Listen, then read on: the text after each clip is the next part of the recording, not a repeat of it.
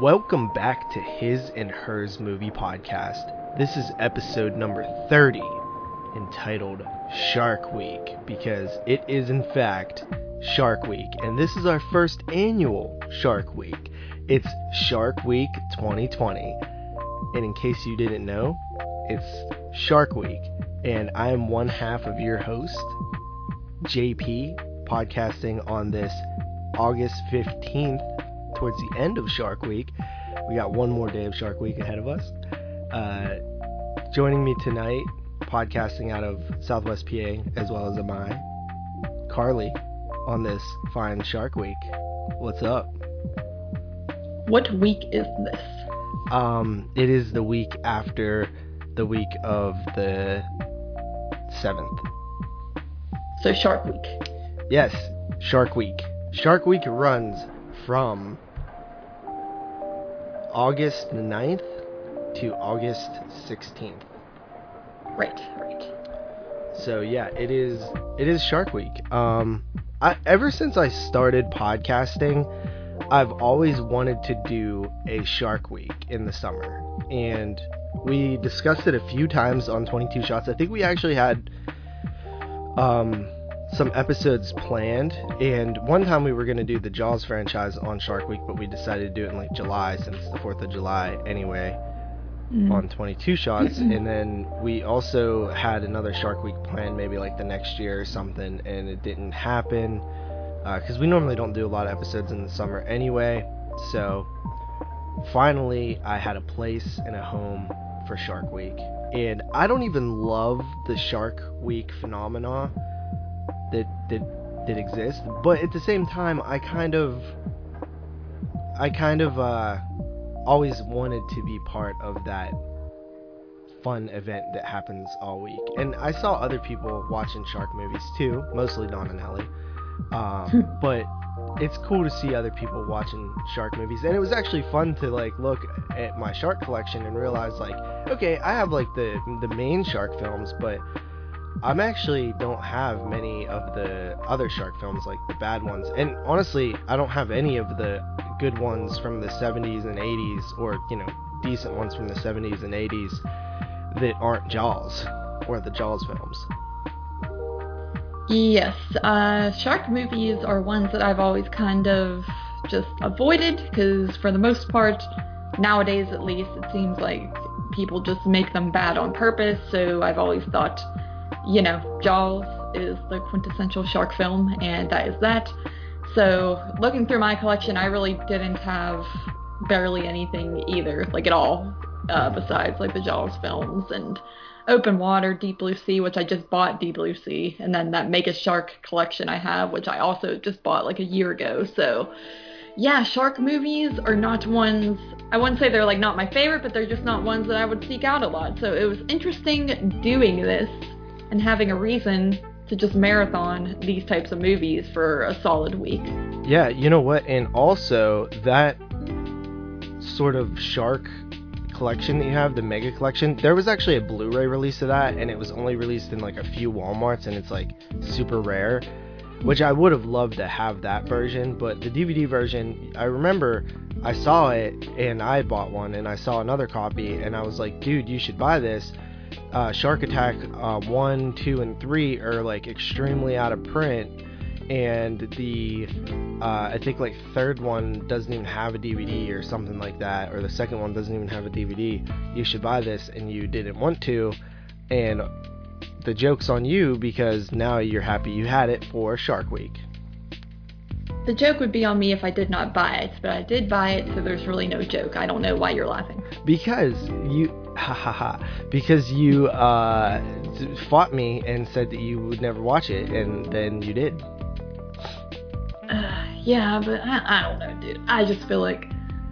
Dude, I don't could re- you I imagine if what? you took a picture of your Shark Move collection for Shark Week, and you even had less Shark Moves, and I came in with this nice picture with my Jaws shirt and my Jaws cup and all my Jaws moves, my Jaws on four Ks. I had more Jaws that I could have showed. I had all the Jaws films on D V D, and I have Jaws one on V H S. I could have put that in the picture, but I didn't want to embarrass you too bad. Dude, like, you don't even, ca- like, I, I made that nice little post in our group to, like, get everyone hype, and then you come in, like, with this over-the-top post that wasn't even necessary, because why are, you're posting shirts and, like, cups and merchandise. Buddy, like, what, I, are you going to watch that? If my socks wasn't dirty, I would have posted my, my shark socks, too. Or, okay, are you going to watch the socks? Or are you going to rate the socks? No, but I'm going to wear the socks and the shirt and drink out of my cup while watching Shark Week. I doubt you did that. I did it once. All right, well... I was going to wear this shirt every day of Shark Week. And the socks. My thing is... My thing... Ew. I'm We're gross. Gonna, like, yeah. You have, like, two other shark shirts you could have worn. No, I just kept on the same one. Ugh. Um, but I just feel that you're fake. But also... Yeah, I have that Mega Shark collection, but it's one D V D, so it's not, like... Ew. A plethora. Two. All right, I mean just like one D V D case. Oh yeah, yeah, yeah. So but it's not that but exciting. It, but like honestly, that collection's pretty good. It's a pretty good collection. I like it. Um, I didn't watch. I've only wa- I only watched I think two two movies in it, or maybe even one. I don't know. But it has um Shark Man in it, which was another funny one. That one stars Jeffrey Combs. I'll talk about that later. Uh, but yeah, man, Shark Week was... How how was your experience prepping for Shark Week? It was not too bad. I kind of... I don't know. I was starting out with purposely bad ones because I was just kind of in that mood where I was, like, scrolling through Tubi. That's another thing. I don't feel I have to buy all these shark movies because there are so many just piled up on streaming sites that you really... do not even need to seek them out. It's so easy to get a shark movie at, at your fingertips. But honestly, anyway, so, you're not wrong. Like, I was yeah. actually shocked at the amount of shark films that were on Tubi alone, and yeah. there were others on Prime. And then, you know, if you couldn't find what you were looking for there, or you wanted something different, just type in shark movies on YouTube, and there are a plethora of uploaded. Uh, illegally shark movies on there. So yeah, you're right. I mean, there pretty much any shark movie that you wanted to watch was somewhere streaming, uh, either, you know, through a actual streaming service or just some dude uploaded on YouTube. Uh, and that was actually pretty easy for prep because you just had a lot of options.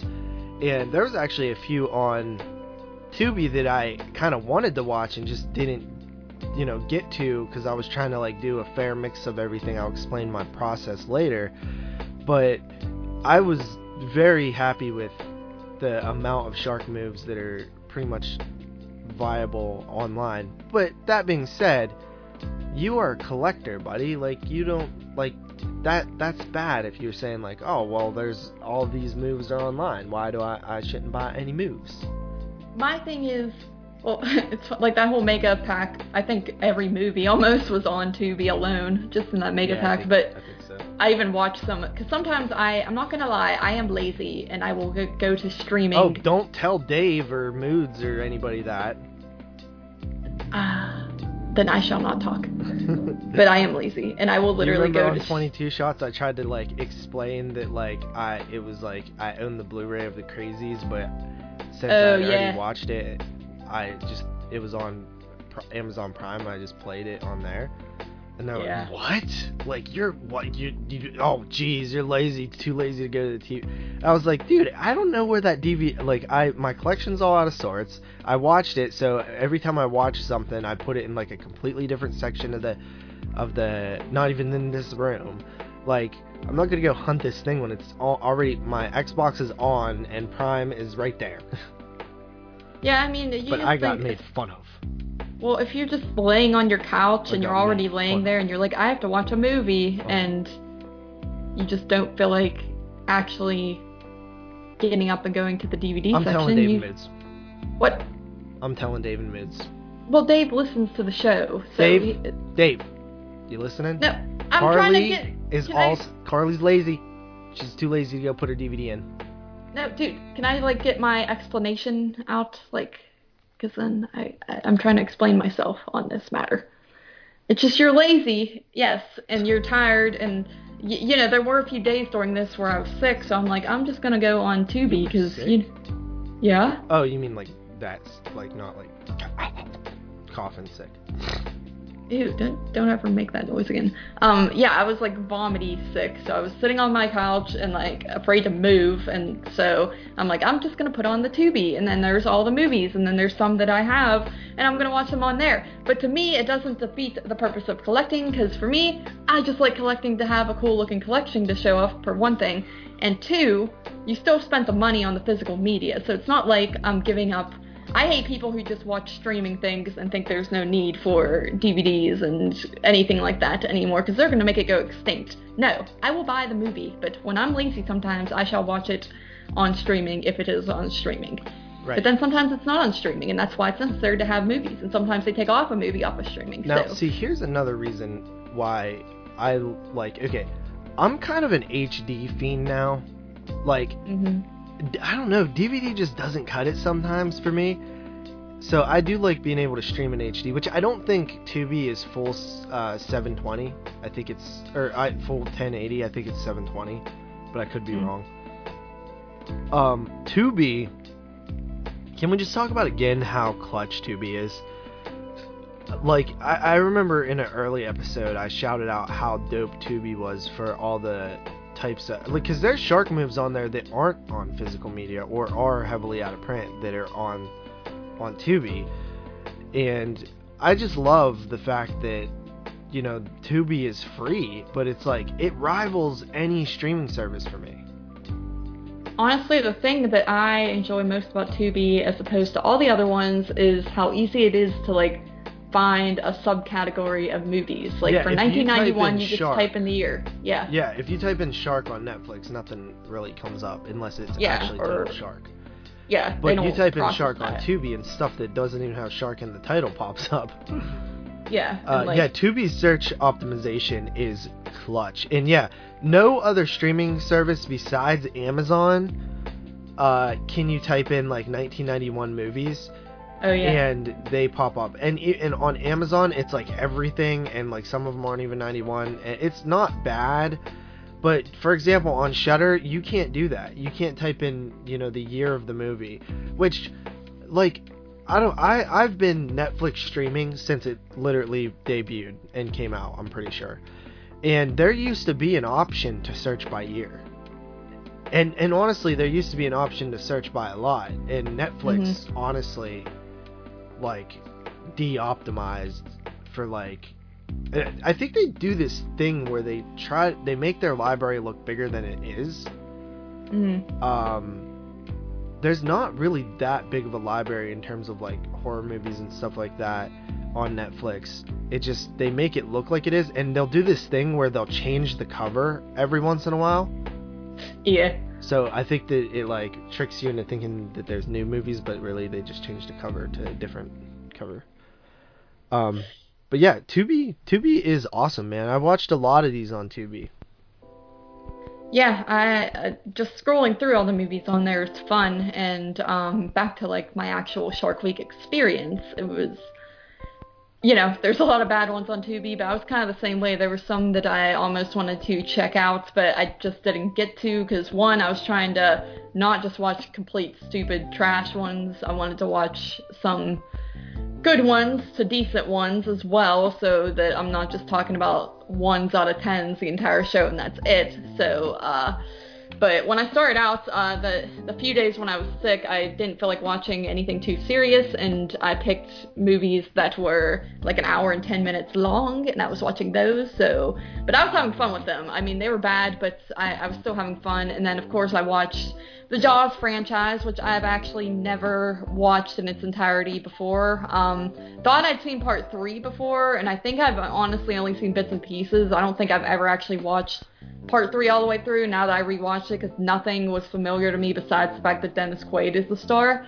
So, uh, but part two and part four of Jaws I'd never seen, so that was interesting, because I always was curious on them, but I wasn't too curious, since people always said, oh, you know, they're not, they're nothing too special, that's pretty much the general thing I've always heard. So that was interesting to watch those, and then, you know, um, some watch some other, like, franchise movies. There's a lot of shark franchises. Like, you can make a podcast, yeah, to, like, Shark Weeks out of just franchises if you wanted. Like, with your show, for example, you guys could, like, yeah. do that. Like the Sharknados, the Shark Attacks, the Deep mm-hmm. Blue Seas, all that. Yeah, which is, is crazy because um, there wasn't back then. Yeah, yeah, Like, true. What year did Sharknado come out? I think, like, either two thousand nine, eleven, somewhere around there. No, it's not nine for sure. two thousand eleven, then, probably, buddy. I think it's later than that, honestly. Pretty sure. I feel like the I'm sequel... pretty sure. I feel like there's too many sequels for it to possibly be later than that. They did one every year, though. Sharknado. I am Googling it. And twenty thirteen. We shall see. So, oh, jeez. So, when we did the Jaws franchise, it was two thousand fourteen, alright? Yeah. There was only one Deep Blue Sea. There was only one... Uh... Uh, open water. No, there's two open waters, but the second one didn't have anything to do with sharks, I think. Um, mm. There was uh, no forty-seven Meters Down one and two. Uh, there was no. Uh, there was there was Deep Blue Sea, but no Deep Blue Sea two or three. Uh, and there was one Sharknado out, maybe two at the time. So yeah, there was no franchises back then. Yeah, that's very weird. Because I remember... Less than a year ago, less than ten years ago. Yeah, I remember actually talking about that. Like, well, we could do Jaws franchise this year, but if we were going to do another shark thing, we'd have to just pick random shark movies probably, because mm. there isn't any other, like, franchise of shark film. Um, I guess you could count the Mega Shark films, because I think there's, like, three or four of those. Mm. But... Mega Shark. Yeah, um, like Mega Shark versus Giant Octopus, Mega Shark versus Mecha Shark, Mega Shark versus Colossus, Mega Shark versus Crocosaurus or something, or Piranaconda. Yeah. See, it, it, for a while there, the Sci-Fi Channel's gimmick was to just come up with like two um, different animals and mash them together, like uh-huh. whale wolf, right, versus. Uh, I don't know, Sharkenstein or something. But, uh, yeah, the Piranaconda, that one's kind of cool sounding. But I'll get into that later because I think there are um, two distinct eras of bad shark movies. Or two, maybe three distinct eras, but there are definitely different eras and different vibes with bad shark movies, which I will talk about. Uh, my prep... was pretty simple. I went into this and I was like, okay, Shark Week is seven days long. We'll start two days earlier since we're go- we we originally planned to record yesterday, uh, you know, and we'll start two days earlier with prep so that we can watch, you know, seven days of shark films before we record. Um, and so I was like, I would like, you know, two a day seems like a fair number, or about like ten, you know. Two one day, one the next, two, like, you know, every other day you watch two, but I'm gonna shoot for two a day. And uh, I met that mark, exactly, so I'm pretty happy about that. Uh, you know, I, some days I didn't watch any, actually, and then I, I like, tripled up on a couple days, but, uh, yeah, I, the only thing, there was a couple other things that I wanted to do. Uh, I started the book, The Meg, because I was like, oh, it'd be cool to read a book for this, too. But I started a little too late. I think I had six days to get it done, and I only got, like, three or four hours into the book. Um, audiobook, that is. So, you know, that's... I, I didn't get through that, but I was intending to, to review The Meg on here, too, the, the book. Uh, so maybe next year, maybe next year. But it... Brief thoughts is it's definitely more interesting than the movie was. Uh, it's more like intent, intense sounding, um, and they do it. I don't know. It just seems like cooler. I don't know that that that, that movie. Well, that movie was originally supposed to be directed by Eli Roth, um, and he dropped out at some point, and eventually starred Jason Statham, Jason Statham. And became a P G thirteen movie, and I actually didn't mind it. I like I thought it was fun, like popcorn movie for the theater, but I could tell that this would have been way cooler if it was like a rated R movie, you know? Yeah, I did not like The Meg very much at all, uh, but the book's a little bit different. It follows this um uh what the hell was he he was either like a he was some dude at high ranking like Navy guy or, or Army guy or C I A or something, I don't know. And he took a team like into the the deep the deep deep sea, you know, like where like the like the deepest parts that nobody's yeah. ever been. And um basically he like screws up the mission and like everybody dies except for him, um but he says that he saw a megalodon and nobody believes him, so he like kind of goes and on these like little tours and talks about him and stuff like that. And then these researchers like get a hold of him and they want to go down and stuff like that, and then they basically free the megalodon. So yes, um that's kind of what happens there. And honestly, the book made it sound so like we've we've like explored like one percent of the ocean, right? And like people are saying like, you know, megalodons could still exist, and you're like, well, how wouldn't people have seen them? And you're like, well, literally, because like they could be like bottom, like like they could stay at the bottom because of like just what they're used to. And and you know, I I remember watching T V shows about, you know, crazy animals that they, crazy fish and aquatic life that they find deep deep in the ocean.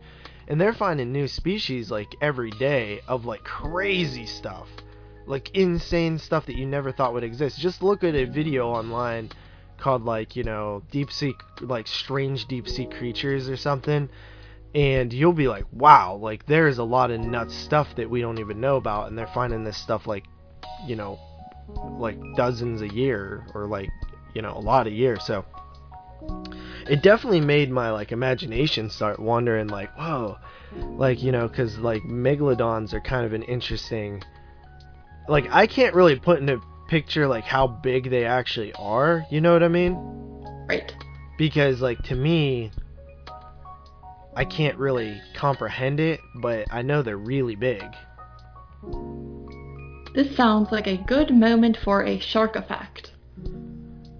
Um, yeah, you know what, I, not, not Shark Attack right now, buddy, but I know that you were looking into doing some shark effects. uh, what, no, I was like, yeah, that's what I said, what are you, you talking Shark about? Attack, buddy. No, I said it's a good time for a shark effect. Okay, let's... It's let's, like Shark Attack, I came up like with that, by the way, guys. I just said that, I said it first, and then you pretended that you I said know, it. I came up you with You do it all the time, I'm smart. Um... But there are four hundred sixty-five different types of sharks, and sharks predate the dinosaurs by two hundred million years. So sharks have been around forever. Yeah, that's pretty crazy. Sharks are so interesting. Like, I never was, like, my friend Martin was mm-hmm. very into sharks when we were growing up. Like, he would talk, like, he really liked Jaws and stuff like that, and he was really into, like, sharks. I just was like, eh, you know, they're not around me. I don't, like, really, they're not, like, like, I'm not going to work, like, I don't know, like, kangaroos or something, you know what I mean? Like, that. Yeah, I, I don't care about around me. Uh, yeah. So, but now, they're more fascinating to me, like, they don't know a lot about sharks, you know what I mean, still. Um, like, I don't even know, like, how does a shark mate, you know what I mean? I don't even know. Do they know? Well, actually, I mean, I don't want to give away all the shark facts right now, but that brings me to another shark fact. Where? Where is it? Where is it? For one thing, a female can sometimes get pregnant by herself through parthenogenesis. I don't know what that means, but sometimes she can just have a baby without the need for a male. And the female also has thicker skin than the male because when mating, the male bites onto the female and does punctures into her. So sounds like me. It, it doesn't sound yeah. It doesn't sound like the best sexual experience. Right. Interesting shark effect there, buddy. Remember when Thanks. I came up with the term shark effect? No, that's me. No, I, I, even have it, I even have it written on my little Word document here. Shark yeah, effect. But I came up with it last night. I was like. I was like, whenever you give your shark facts or your shark facts, make sure to give them. Make sure to, is that what you said? It was something along those lines. No, what happened was I said I said that, and then you did that thing where you made me feel dumb, acting like you didn't hear me or something, and then you tried to say it. No. Yourself. No, no, no. Yes. Uh, so yeah, that that's interesting that they can. I didn't know that that they can get pregnant themselves. That's kind of insane. Yeah, I don't even. I don't really understand. I mean, I should. I'm, I didn't feel like going into a huge research paper about all this, but I was like, wow. And it have says you, like all females are capable of it technically, but it's rare, but it can happen. So they don't need a man. How many? Have you ever seen a shark in real life? Um, I don't know. I mean, I don't think I have. I have. Well, like at a. They have them at the aquarium, don't they? Um, yeah, I've never been there though. I've I probably have. I mean, I probably have. I just don't really remember. I can't tell you like a major moment where I've seen a shark. I seen one when I was a kid in Florida. Really? Yes. In the ocean? Yeah, they caught one. Oh, was it big? No, it was small. Hey.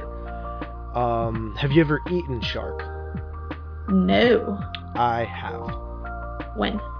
Uh, back in like twenty ten, maybe twenty eleven, twenty twelve, somewhere around there.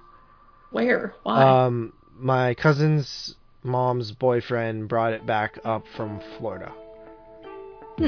Interesting. And, is it good? Uh, they cooked it in butter, and I just tasted. I don't. I couldn't. I tasted such a small little like sliver of anything that I probably couldn't even say what it tasted like. Because I, I don't eat fish, like I'm real sketchy about fish, so I did. I just wanted to kind of try, just say I tried shark, but I was scared. I would try it more now, but I was scared. It was like in a, like it was like chunks of shark flesh Ew. That were like in like a plastic bag, so it kind of like weirded Ew. Me out a bit. Yeah, I would assume they probably taste like stronger fish or something. That's what I picture. But yeah, I don't. I'm not crazy about fish either. It has to be. I like fried fish, like fried fish, fish sandwiches, but just plain old fish is like, I don't know. It's a weird taste for sure. So, but anyway, sharks. Sharks. Oh, sharks. Sharks. What were we talking? What were you talking about? Sharks. Oh, you were asking me questions about. Yeah, we were talking about sharks. Um, you kept asking me questions of things that I had never done, and I have not done them. I have not eaten a shark. Really? Yeah. Yes. Uh, so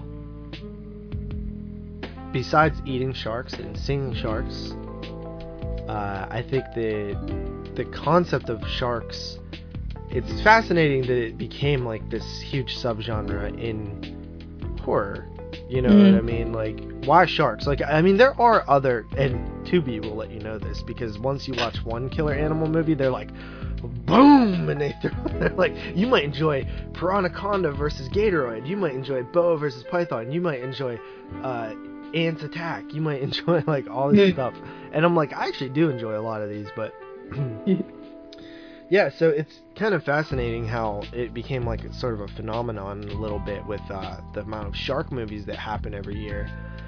Uh, it's pretty insane. Like if you go from, you know, the Jaws era, there was uh, quite a few Jaws ripoffs after Jaws, and then of course Jaws spawned some sequels. So through the seventies and eighties, you have some shark.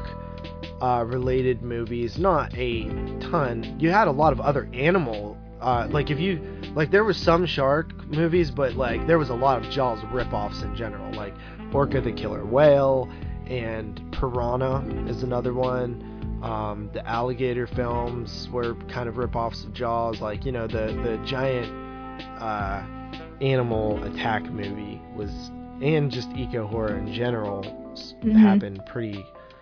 Uh, increasingly after Jaws, uh, but then you have like bear, and honestly like you can count on like one hand all the killer shark movies from the nineties, and I watched I've seen them all I think I think no except for um, Cruel Jaws I think, but I've, I've seen all pretty much all the ones I could find, um, either had seen them before or watched them this week, uh, and then the two thousands early two thousands, you know, with the shark attacks, and then there were a few more in like two thousand four ish, and then around two thousand nine ten, just an explosion of shark movies, um, all the way through the Sharknado era, uh, on up to now. They're just very mm. common. But yeah, so interesting little little uh, fact there about the shark histories. There's so many covers to shark movies that are just rip-offs of Jaws in themselves, too. I mean, I know, like, it's a basic cover, like a shark, like, underneath the water of a girl, but there's just so many that are blatant, like, the same thing, pretty much, that I've noticed, and it's kind of funny. And, including the Jaws sequels. Yes, and the the Sharknado actually spawned, like, a subgenre of NATO films. Yeah, like, oddly um, enough. Oh, there was there was there was all kind of weird ones. Stonenado, it, and I'm like, isn't that just a tornado? Because they pick up stones. Uh, and uh, oh man, there was there was some. I can't even remember some of them, but yeah, there was there was tornado. They were throwing everything in tornadoes for a little while. Uh, and Jaws, and of course, Sharknado spawned like six sequels. Which is insane. Or five yeah. sequels. I think five I think there's six Sharknado films. Um I've only I've never seen any of them. I actually the first one they had, you know, on Netflix, and I tried to watch it a few years ago because I wanted to see. I just was really curious, and I just I wasn't it's like it wasn't even a horrible film. It was just like so blah. And but that's these movies, you know, their titles and their covers and the hype, and that they're bait. They get the people, they suck them in. They're like, Sharknado, what a silly title. And then everyone watches them, and that's how they become such a big thing. But I don't know, they're really just not that good. And I don't know, I I, I didn't finish. I don't think I finished the film. So yeah, I, I think that I would probably like them now more than I would have when they came out, because I've kind of mm. I've kind of softened on bad movies in general a little bit. I used to like really resent them and push back on them, but I think I'm a little bit different now. So, all right, uh, with that little, I mean, I guess that was our week with shark movies. uh, Pretty much, it's a blur of just water and shark. Uh, what uh, what else did oh oh movie theaters are opening back up, which is pretty exciting. Um, so I just wanted to throw that in there. So um, yeah, that's happening. Uh, let's see what else here. Uh, what did we have planned next? Oh, since we're talking about sharks, yes. I thought it would be fun to talk a little about horror franchises and them jumping the shark, which I first heard of this concept on an episode of the Skeleton Crew. I think there was two I think there was two episodes. Mm-hmm. Uh, it was called When a Horror Franchise Jumps the Shark, and they basically just discussed where and when they thought the, the horror franchise jumped the shark. Now, I will say this. I think that I actually heard a version of this on another show called Rabbit in Red that debuted before the Skeleton Crew episode.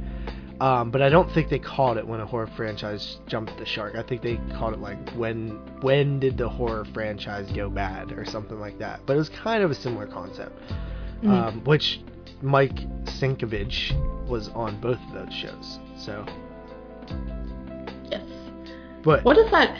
Jump the shark. What okay. does that even like I'm mean? Glad you asked, because I do have an answer to that. I know um, what it means. I just mean like what is like who came up with that like it it actually does have an origins, which I already knew about. But uh to refer to the Wikipedia, because I knew you were gonna not know. Um I wanted to I kn- I wow, knew this already dude. though, I swear. I already knew this.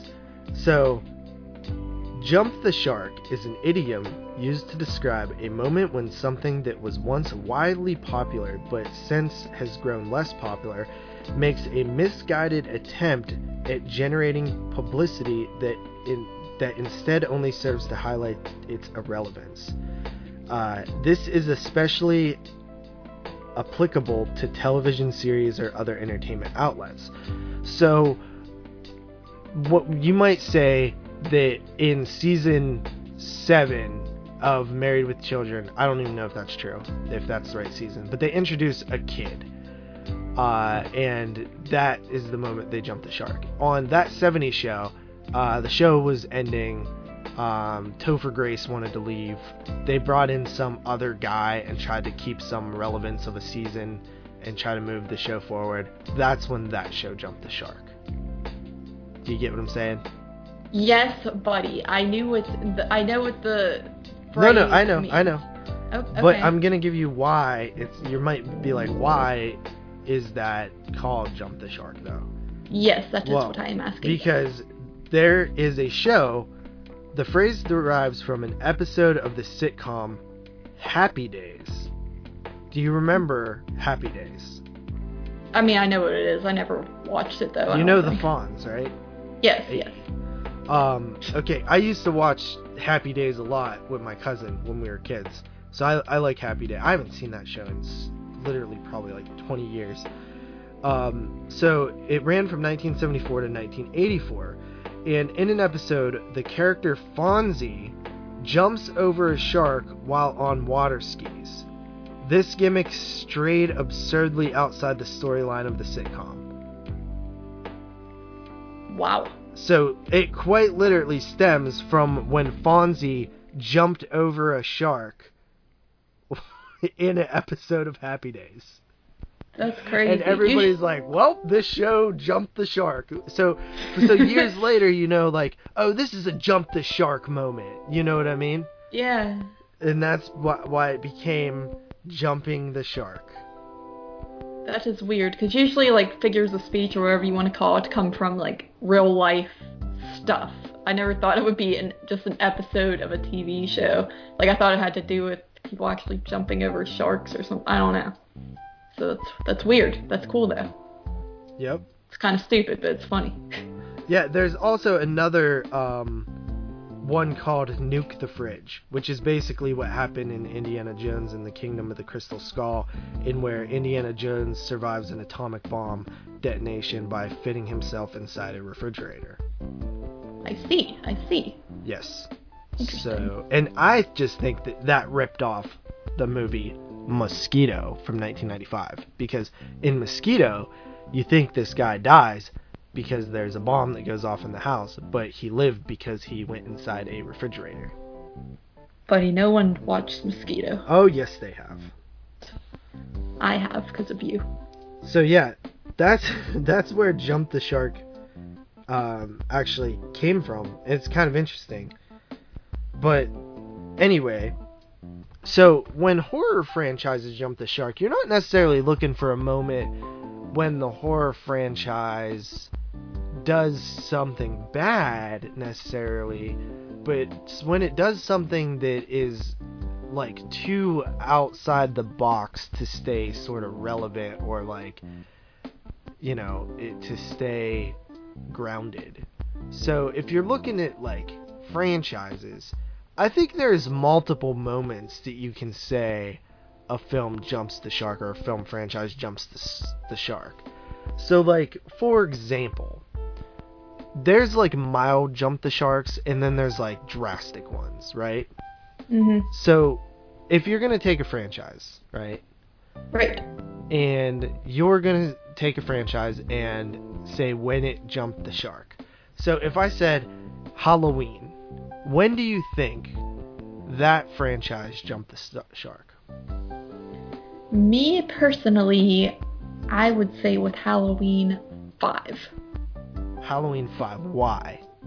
Because it is when they start introducing the whole thorn thing, but not really, but kind of, and it's like just there and you're wondering what the heck is going on, and then it gets like out there more so in part six.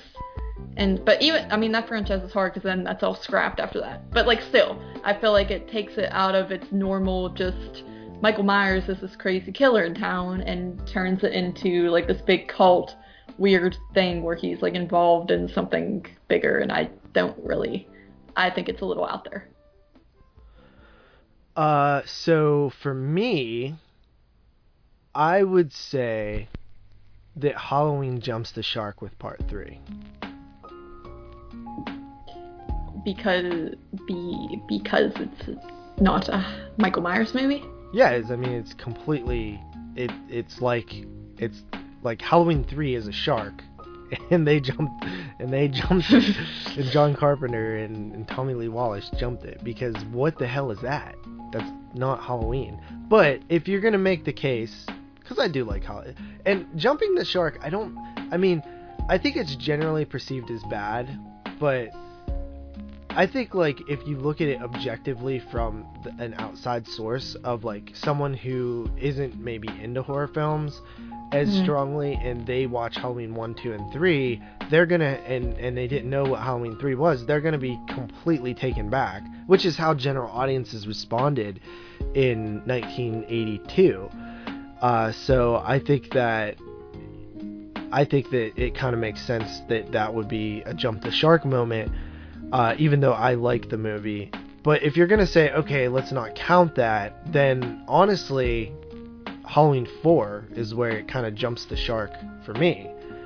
Uh, and that's because Doctor Loomis and Michael Myers are both dead in Halloween two. Michael Myers is for surely dead in Halloween two. I right? mean, yeah, his yeah, face, yeah. Like, you see his skeleton, I'm pretty sure. Yeah. So that's sort of a jump the shark moment. But for me, if you're really gonna, so so I would truly probably say like part four. But that it's sort of still a mild jump the shark. It's horror movie stuff, right? That mm-hmm. you kind of have that happen in horror movies sometimes. But the pure, pure, pure moment of jump the shark for me in Hol- in the Halloween series is when when Busta Rhymes is talking to Michael Myers, saying that he's gonna play Michael Myers and that Michael Myers can't be Michael Myers, and Michael Myers leaves and walks away. Right.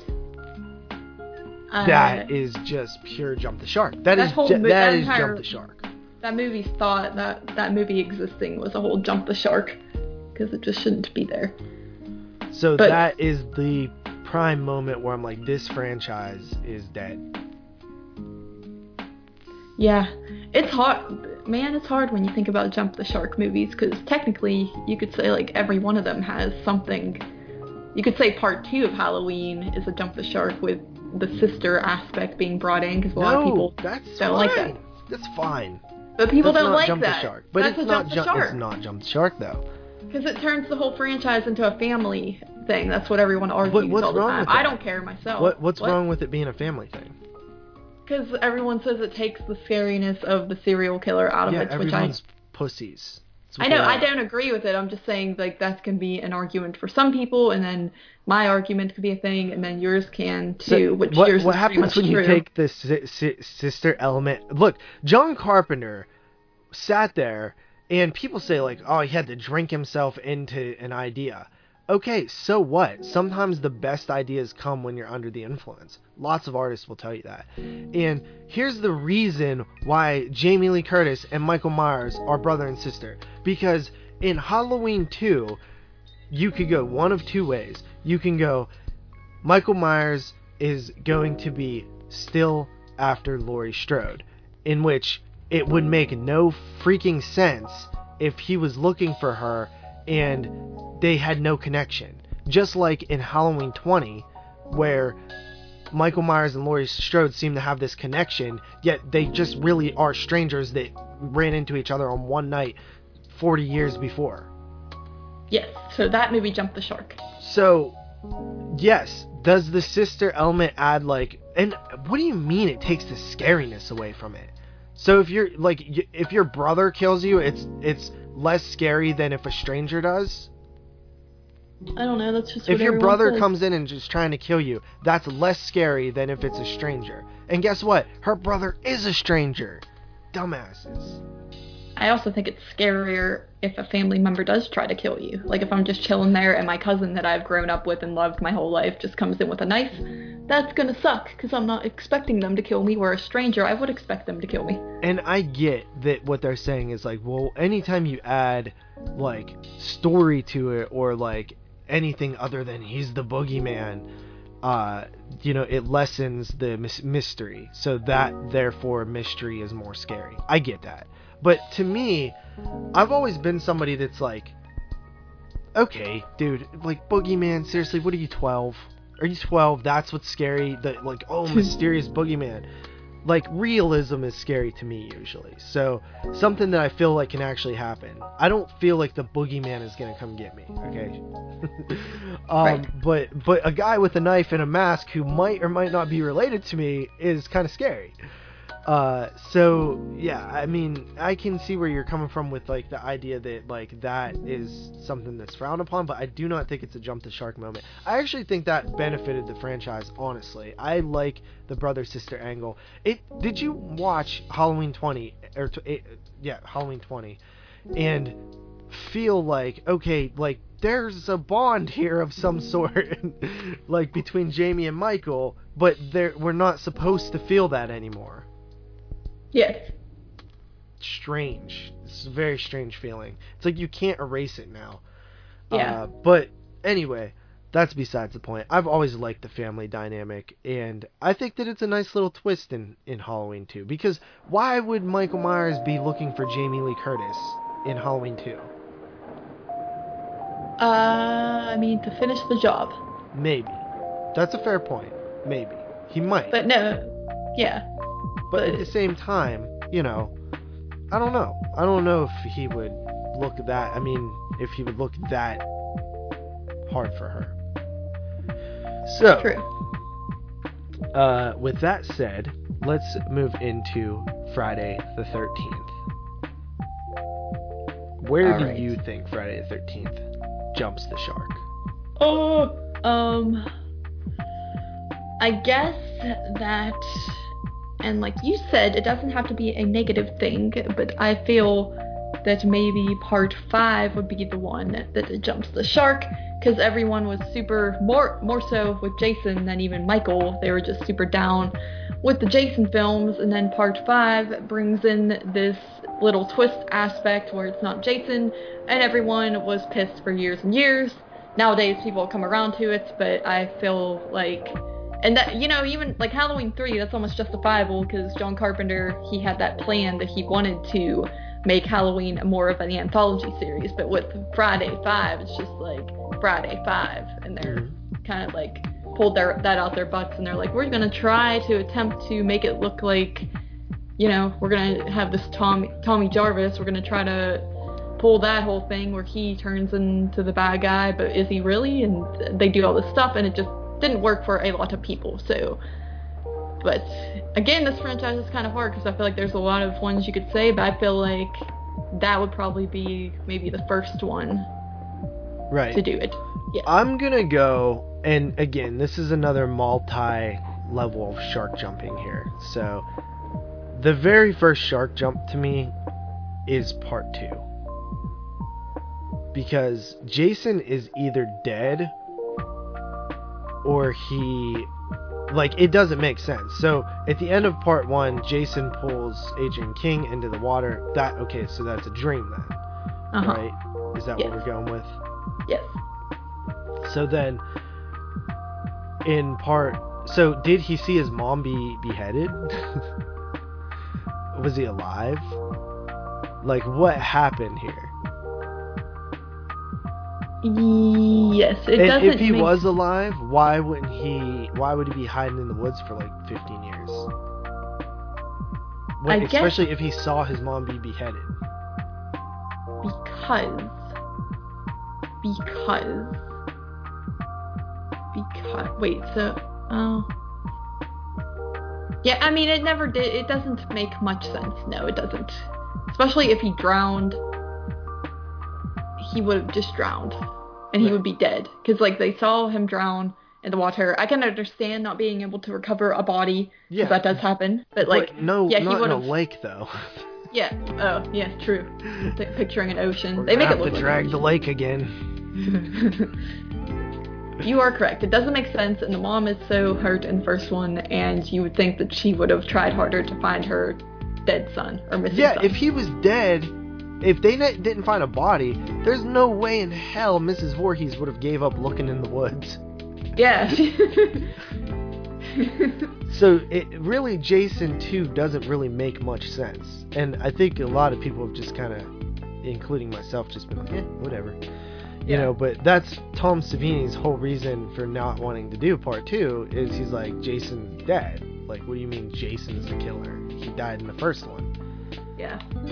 So I can see that, but if we're not going to go there, I would second you on Friday the thirteenth part five, because it really does take, like, when you think of other shows that have jumped the shark, you think of stuff like um Roseanne, when she, they became millionaires. Yeah, right, that's sure. a complete jump the shark moment. Uh-huh. Uh you think of when they introduce the not Eric in that seventies show. Uh, so you think of um, Two and a Half Men, when it becomes Ashton Kutcher. Yes. He was involved in two Jump the Shark shows. Hmm. Strange. Uh, so, you know, I think that, you know, replacing Jason as the killer is super Jump the Shark. Uh, but if the, the for me, the very moment that I feel like the franchise like truly jumps the shark is when they introduced the telekinesis in part seven. Yeah, I mean, I was almost going to say that Jason Lives could be the jump the shark, because when, when he comes back to Jason. Life. Yeah, because then it's... I guess so. I I feel like maybe every Friday sequel has a jump the shark. That's why, like, I mean, part. Yeah, I guess, yeah, because you can't even say part one, two, three, and four, since you just brought up the point of part two. But, yeah, I was going to say Jason Lives originally, but I feel like people liked that, and then part five they didn't like, and then... Uh, yeah. But, yeah, the telekinesis thing is definitely, if you're talking it, out to there... It's next level jump the shark. Like, maybe yeah. Jason coming back to life through a lightning bolt is uh, pretty... jump the sharky, but let's not forget, I mean, Frankenstein did it, right? So that's not right. completely bull. Uh, and, you know, the telekinesis is, like, really out there. So that, and then, you know, part eight, traveling to New York on a boat is pretty jump the shark. And then in part nine, the whole, like, body swapping is pretty jump the shark. Oh, and I think anytime you go to space, you've, like, not only jumped the shark, but, like, cleared it by like two football fields. Typically that is when the franchise does it, but Jason waited till part ten to get to that point. Right. But and if yeah yeah and then uh I think they kind of grounded again in Freddy versus Jason a little bit. Yeah, for sure. um All right. Yeah, I feel like if I had to pick a first one, it would probably be part five for me. Right. Uh, and that, and I planned this going in, that like I don't think any of these have like a singular moment that they jump the shark, but there's just like lesser extremes of shark jumping throughout a franchise. Yeah. Uh, so let's move on to the uh, final one here that we're gonna do for this time, and then maybe next year we'll get to some of the others. Uh, what, let's say we have Nightmare on Elm Street, which I know you are not as familiar with, but when did Nightmare on Elm Street jump the shark? I feel like... See, yeah, I'm not... I can barely remember part four, but I feel like part five is one, because that's the Dream Child one, and mm-hmm. I feel like that one made... The whole movie obviously is fantasy, but I feel like that one is when things like made super less sense, and we're just becoming uh, the whole dream trial, dream child concept was kind of goofy. Although I do have fun with that movie, I feel like that might be the one. But to be fair, I haven't seen part three and four in a long time. Well, how about you say part five? How about part two? Part two, I can, I mean, I, I do love part two. It's completely different. I, it is very different, yes. It takes a whole different, takes on a whole different concept with Freddy and everything, so. Yeah, it's more of a possession film. Yeah, I mean. Like, Freddy isn't killing Jesse in his dreams, or trying to kill him in his dreams at all. Which, Nancy, that was, you know, Freddy was trying to kill her in her dreams. But, good old Jesse is just being trying to be possessed so Freddy can come back to life. Yes. Which is kind of interesting. I think it's interesting, but, you know, I think it's a jump the shark-ish moment to a lesser extent. And then you got the whole, like, homosexual undertones, which uh, are a conversation of its own that we've had. Um, mm-hmm. But if we're not going to say there, I would say that part four is probably where it kind of gets... Because that's like M T V Freddy. I was going to uh, say that, pe- yeah. People say it starts in part three, and it does. It starts a little bit, welcome to prime time, bitch, and stuff like that. But I think he was still really scary then. But in I think part, part three, four, part three inspired what was to come. Right, yeah.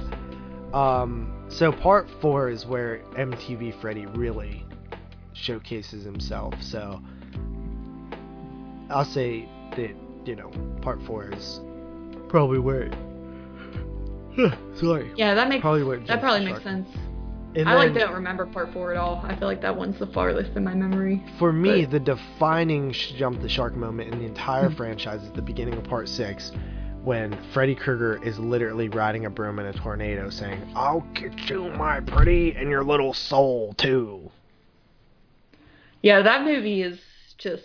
I mean, I know you like it. Like it. Mm-hmm. Yes, I. I just think it's complete garbage. I mean, I, I give it I, I give it a favorable rating still, but it's just like in the franchise, and I don't even like the franchise that much, but like part six, like I can see why it pisses everyone off. Yeah. Because they just made that fool. They weren't trying at all to make that. That was like some Seed of Chucky type of stuff, which doesn't make sense because that came after the fact. But anyway. So that is our little interpretations of when a horror franchise jumps the shark. Shout out to the Skeleton Crew. Uh, so, let's go with, do you have a shark effect? I was going to say, it is time for another shark effect. Okay, um, let's see, what do we have here? Sharks do not have any bones, however, they are still able to leave fossils behind due to the salt in their cartilage, the strength of that. That leaves some fossilization, but they do not have actual bones. It's cartilage, huh? Cartilage, yes. Yeah, that's crazy. I knew like something salt, about that like, from the uh, Meg book. They were talking about that. Oh, really? Yeah. Interesting. Mm-hmm. All right, so uh, with that said, let's uh, get into uh, some lists here. So we have some shark lists. We have a list that I prepared uh, called the Top thirty or sorry top twenty-five. I did have a top thirty, but it was a really really bad list, so I went with this top twenty-five. Uh now see, this list is from twenty fifteen, so there's gonna be some stuff not on there, uh but this is a top twenty-five shark movies of all time. All right, so coming in, and this is from Den of Geek, so the coming in at number twenty-five, we have twenty twelve's Jurassic Shark. Yes. Mm. All right. Yes. How much about that? All right. In number twenty-four, we have two thousand nine in Mega Shark versus Giant Octopus, which I would say is probably one of the first films to s- start this whole, uh, I guess, trend. Mm-hmm. Alright, and then in number twenty-three, we have Hammerhead, aka Shark Man, from two thousand five. I apologize, did you say this is the best list or the worst list? The best list. Okay. Alright, buddy. Alright. I didn't get to see Shark Shark Man. That's one on my pack, isn't it? Yep, I watched it. Yeah, I didn't get to, that's one that I... I think that's the only one I might not have watched in that pack. Number twenty-two, Shark Attack three, Megalodon, two thousand two. Alright, I watched it. I shall give my opinion. Number twenty-one, Super Shark from two thousand eleven. Right. Okay. Number twenty, this one I actually kind of wanted to see. Uh, Ghost Shark from two thousand thirteen. Is it about? Is it a polterge- poltergeist shark? Yeah. And they actually made a sequel called Ghost Shark two Urban Jaws.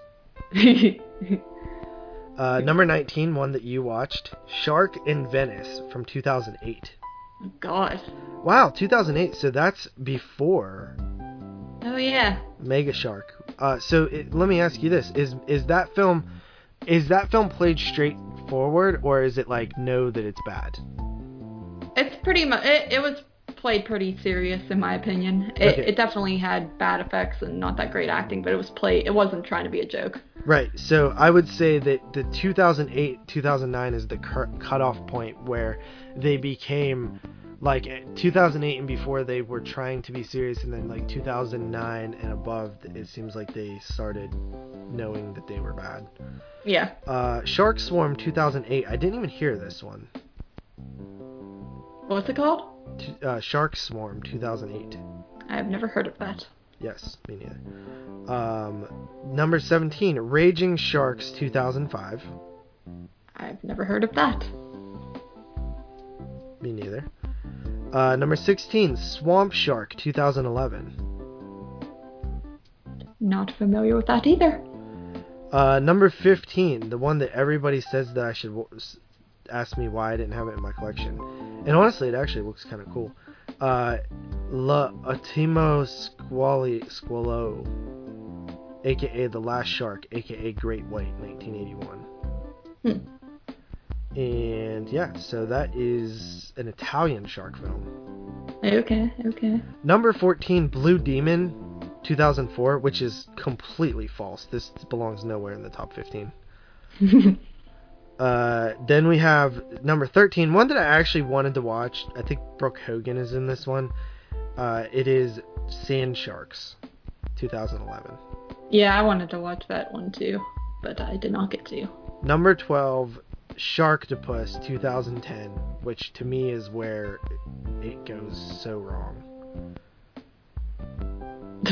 Number eleven, Jaws four, The Revenge, nineteen eighty-seven. Okay. Uh, number ten, this is another one that I wanted to see. I think this one's more played, like, serious, and it's called twelve Days of Terror from two thousand five. I don't know about that one either. Um, I think it's based on the real New Jersey shark attacks of nineteen sixteen. Oh, okay. Which I think is mentioned in Jaws. It's, they say that's what Jaws is based off of too, I think. Okay. Um, number nine is Bait two thousand twelve, which is actually pretty fun.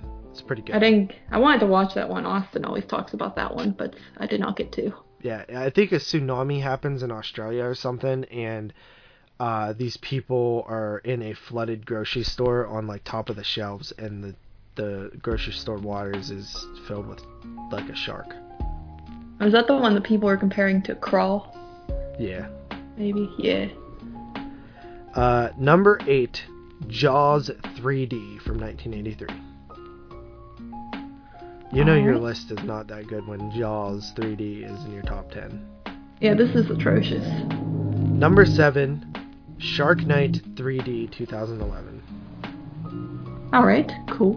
That was the last one I got to watch. Number six, Sharknado twenty thirteen. What? The, what? Yes. Too stupid. Uh, number five, Open Water two thousand three. Okay, that's a plausible one for once. Yes. Number four, Jaws two nineteen seventy-eight. All right. Number three, The Reef, in two thousand ten. Yes, good move. Number two, Deep Blue Sea, nineteen ninety-nine. Interesting. And number one, of course, Jaws. I should have started with number one. Yeah. Jaws. Dude, that was horrible.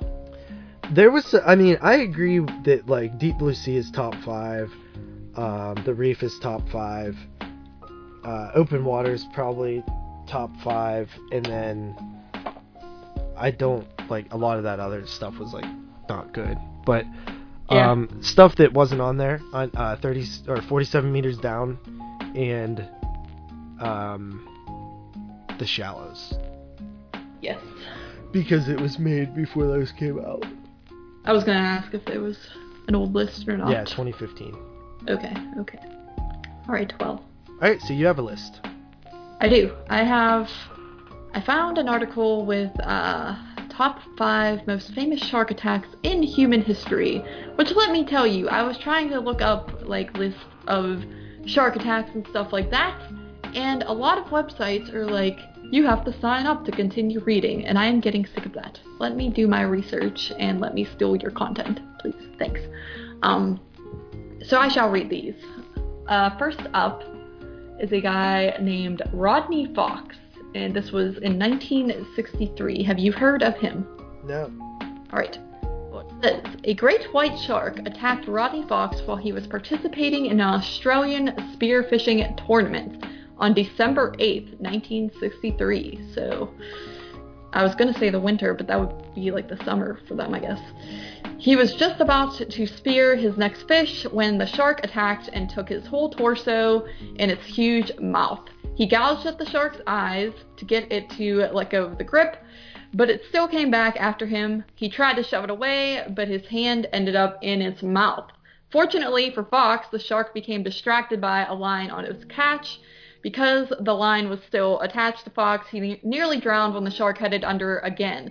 It, an unbelievable stroke of luck, the line snapped and he was able to get back to the surface. Um... Probably the most gruesome shark attack there is that someone lived to tell, because this guy did not die. He suffered a lot of blood loss, and it took four hundred sixty-two stitches to fix his wounds. Um, there's still a tooth lodged in his uh, wrist. Um, and yeah, it pretty much it, it gripped at him, and his internal organs were exposed. And there are some gruesome images online. But this guy did not die. What kind of shark was it? Um, it was just a good old great white shark. That's like the worst kind, I think. That is t- horrible. Horrible. And then after that, what? Did you say something, Blake? Nope. Alright. After that, uh, a girl named Bethany Hamilton. This was in two thousand three, and she was only thirteen years old. Um...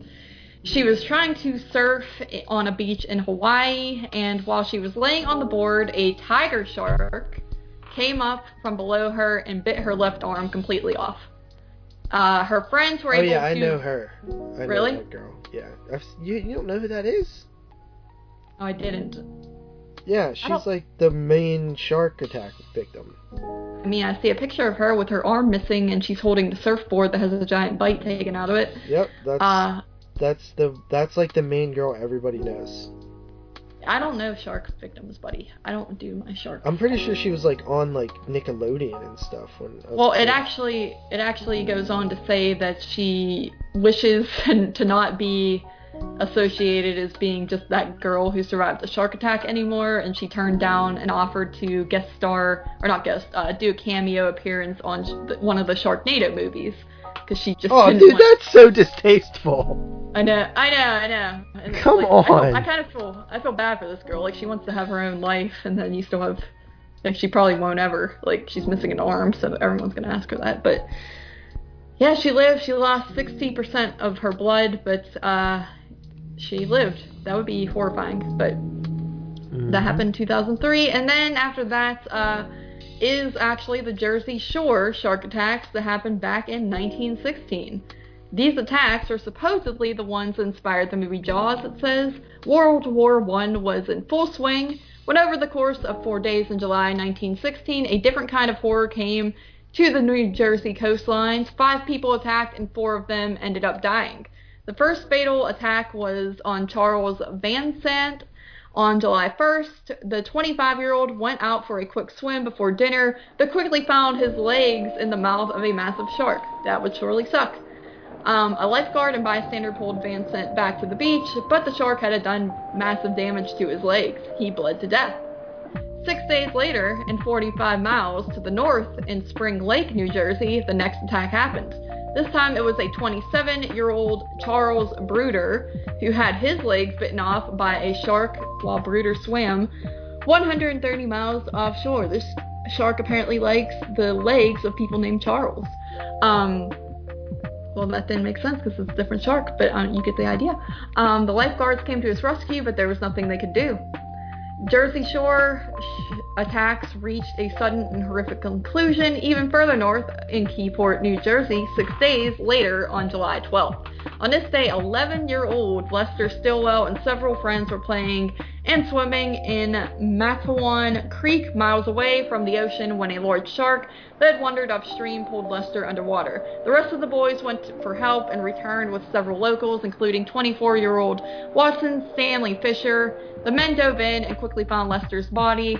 While trying to bring it to shore, Fisher suffered a bit, a bite in the thigh right in front of, oh wait, oh yes, a shocked crowd of people on the shore. The bite was severe enough that he later bled to death. Residents in the area were still reeling from what had just happened to them when the shark began making its way back to the ocean. Along the way, it attacked fourteen-year-old Joseph Dunn from just a half hour later. Although he suffered extreme bites in the attack, Dunn was the only person to survive. So yeah, there's definitely sound inspired by Jaws, because yeah, it's about sure. a town that was uh, attacked and involves kids and stuff, so very interesting. And then, uh, speaking of Jaws, the next thing was the U S S Indianapolis incident from nineteen forty-five. The Jersey Shore attacks would likely be the most horrific shark attacks in human history, if not for the sinking of the heavy cruiser U S S Indianapolis on July thirtieth, nineteen forty-five. The Indianapolis, of course, had famously just delivered pieces of the atomic bomb the U S later used in Hiroshima, Japan to end World War Two. On its way back to the Philippines, the Japanese torpedoed the Indianapolis, sinking the ship, sank in only twelve minutes. Yes. There were nearly one thousand two hundred sailors on board at the time, and some nine hundred of them made it into the water. But the horror of surviving the sinking gave way to a new one as the men quickly began diving due, dying due to exposure to the elements and shark attacks. For four days, the survivors did everything they could to fend off the sharks as they fed on the bodies of the dead. The sharks also ate some sailors alive, although no one knows exactly how many. Only three hundred sixteen of the one thousand one hundred ninety-five crewmen survived the horrific ordeal. Today, scientists believe oceanic white-tip sharks were responsible for most of the attacks, although they also believed a tiger shark or two may have been present. Um... Yes, it says. Then it says, while the incident was always famous, the role of the sharks in the disaster became even more famous in Jaws when Robert Char- Shaw tells the chilling, albeit slightly fictionalized, account of the sinking. So, that's interesting for yep, sure. I'm pretty familiar with that story. Uh, I watched a movie that that story is based on. Um, mm-hmm. Or that, that movie... Wait. I watched a movie that is based on that story. Um, for this week, and I also have seen another documentary dramatization um, called like one hundred twenty hours of Terror or something like that, um, that was as part of the Shark Week um, on Discovery Channel like years ago, mm-hmm. which is actually actually good. It's a good account of the details. Yeah, I mean, That's a good. That's such a good thing to like throw into Jaws. Like, that's the best part of the whole movie. And it's, oh yeah. I used to think it was just a made-up story when I was a kid. I didn't know about all that. But yeah. There's one final anyway, one here. We delivered. What's that? Mom. Yeah. I remember. I think I've told this story before, but my one of my English teachers like played used to play clips of movies. I forget what he was even trying to like. I think he was trying to teach us monologues or something. So he was playing clips of movies in class, and one of them was that scene in Jaws, and everyone in the class was like, can't even understand what he's saying. He's just like, so this went in. I think that when I was a kid too, I was like, I don't even know what this dude's saying. Like, it took me forever to even actually hear that story. But there's one more here, and it is on uh, Robert Pamperin in nineteen fifty-nine. The June nineteen fifty-nine attack of thirty-three-year-old Robert Pamperin is horrific because it's believed he was swallowed whole by a shark the size of Jaws. Pamperin wow. and a friend, thirty-year-old Gerald Learer, were skin diving for abalone in the Pacific at La Jolla Cove, California, when Lehrer heard his friend screaming on the surface. Biologists later... Ter- I hate biologists. Biologists later determined from Lehrer's description that Pamperin was attacked by a massive great white. In fact, some estimate on the shark's size, but put it, it at between twenty and twenty-three feet in length. Lehrer told authorities he dove in after his friend. When he went under, through his goggles, he saw Pamperin struggling while stuck in the jaw, the shark's jaws up to his waist. The shark's mouth completely engulfed his feet and legs. Believing there wasn't much he could do, Lehrer fled to shore. Authorities later searched but never found Pamperin's body. A few days later, one of Pamperin's swim fins washed ashore with clear bite marks on it. This, this makes Pamperin's attack one of the rare cases where a shark may have completely consumed a person. I'd be so mad if I was being eaten by a shark and I looked over and my buddy was swimming back to shore. Yeah, I would do that. I know, but um, that is that. Let's see if we have any more shark facts real quick. I have a shark fact for you, buddy. What's Sharks that? Generally live twenty to thirty years. twenty to thirty years. Well, my shark fact was going to be sharks can indeed live a long time. They can live in between seventy to four hundred years. What? So I think that your fact is wrong. Seriously? I think. Where'd you get that fact? I feel dumb now. I feel like I'm wrong. Well, this th- uh, this one says a Greenland shark has lived at least two hundred seventy-two years. Oh, okay, thank God. Okay, Are... well, what the hell then? I mean, all, that wasn't that wasn't a lie you just said, but it's just like there could be a much longer range of fact of life. I just googled how long do sharks live because I was just generally curious, and that was the first thing that popped up. So yeah, a little let's... speculation on our shark facts here. Yes, I I took from a variety of lists too on the internet because I didn't want to. A lot of them had the same types of facts. Honestly, there it was a little weak on the shark facts. I'm not gonna lie, but I was gonna say there was one other one I thought I was going to say. Oh yeah, sharks are attracted to their natural prey. They do not want to really eat humans. That is not their intention. They are attracted to you know l- lesser species and stuff like that. And anytime they do attack or eat a human, it's because they've mistaken them for a male a seal. or what? A seal. A meal. A seal. No, they mistake the human for a meal, buddy. Yeah, but sometimes they look like seals in wetsuits. Okay. Well, yes, that is true, yes. You know so, they yes. say that in the movie that we watched, right? I do, actually. Yes. And I know which exactly which one. All right, so are you ready to get into these shark moves that we watched? I think so. I think we've covered enough shark stuff, and it is it is time. All right, so I guess I will start. All right. And these reviews are going to be pretty brief. Um, if I'm being totally honest, some of these movies have ran together in my head pretty well. I watched fourteen in, in seven, six days, seven, seven and a half, six and a half days. Uh, the very first one oh. I started with. What? You watched fourteen? Yeah. Oh. How many did you watch? Thirteen. Wait, so are you saying that I won Shark Week? No, I'm saying I lost Shark Week. Yeah. Why? I don't, I, dude, be real though. You probably thought we were going to get to this and you would have watched fifteen. I w- watched like six. You gotta admit, I did well. No, you did well, but I'm saying you kept, you were the one, I just told you that I was starting to watch shark moves and you're like mad and saying that you want to win Shark Week. And I'm like, I didn't even know we were competing, but you know, I'm just going to watch what I watch. And you were trying to beat me the whole time. Meanwhile, I just was watching shark moves. No, it just seemed like you were in the chats, like, bragging or something. I don't know. I felt like you wa- you knew I was in those chats, and I just felt like you wanted me to see that. Why? Why? I don't know why. You tell me why. Well, I'm saying you could have won Shark Week if you didn't... if you tried hard. I did. No, you didn't. I swear. Dude, I, I did! Dude, I did! Like, I, I was I was going... I watched like three a day the one day, and then I was going strong, and then like there were a few days where I was busy. Yeah, because you had and... to go on a date with Austin. No, dude, I had to help my mother the one day. I mean, yes, I did go hang out with Austin the one day, that is true, but I also watched a shark movie that night, so that did not interfere with anything. Yeah, but you gotta watch two shark moves a night to beat me. Okay, but I am just saying it was a mistake, and next year I shall win. Yeah. And I shall get a head start. I am starting now. Go ahead. Okay. Um, okay, so the first title I watched was from nineteen ninety-one, as per my run through ninety-one. What? Wait, what? What? You watched a shark move from ninety-one? Yes. What move? Why do you sound surprised?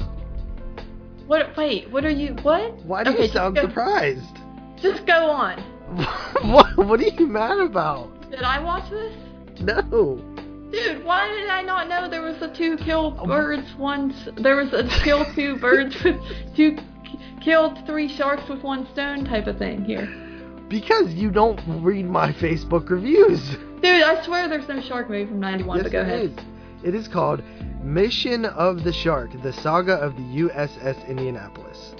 Okay, well, okay, go on. So, uh, this movie is a T V movie. It's a dramatization uh, T V movie of the U S S Indianapolis.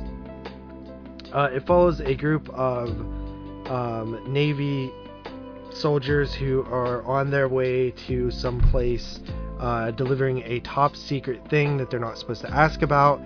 After they deli- on their way to delivering it, a Japanese submarine spots them and is attempt and is attempting to take a shot with a torpedo at the ship. And it's sort of too far out of sight line, so they just let it go, um, which would have changed history probably, because the Hiroshima bomb wouldn't have been delivered and who knows what would have happened. Uh, but they do deliver it, and on the way back, that same submarine spots them and this time uh, fires a torpedo at them, and it does sink the boat. Um, and all of the soldiers... Uh, the Navy SEALs get into the water um, and basically survive for the next seventy-two or so hours. Um, there are some shark attacks in there, um, but the sharks are kind of an afterthought, and that whole segment is not as long as you would expect. Um, there wasn't a whole lot of survival in there, and there was a little bit of drama with like um, one of the soldiers. I keep calling them soldiers, but I don't. Are, are they technically sol? I don't know what you call them. Navy SEALs, soldiers. I, I guess. guess. Yeah. I think. Um, so they, they uh, there's one that has like um, a pen pal with like his friend's kid sister or something that he's writing to back home and stuff, and he's like narrating to her.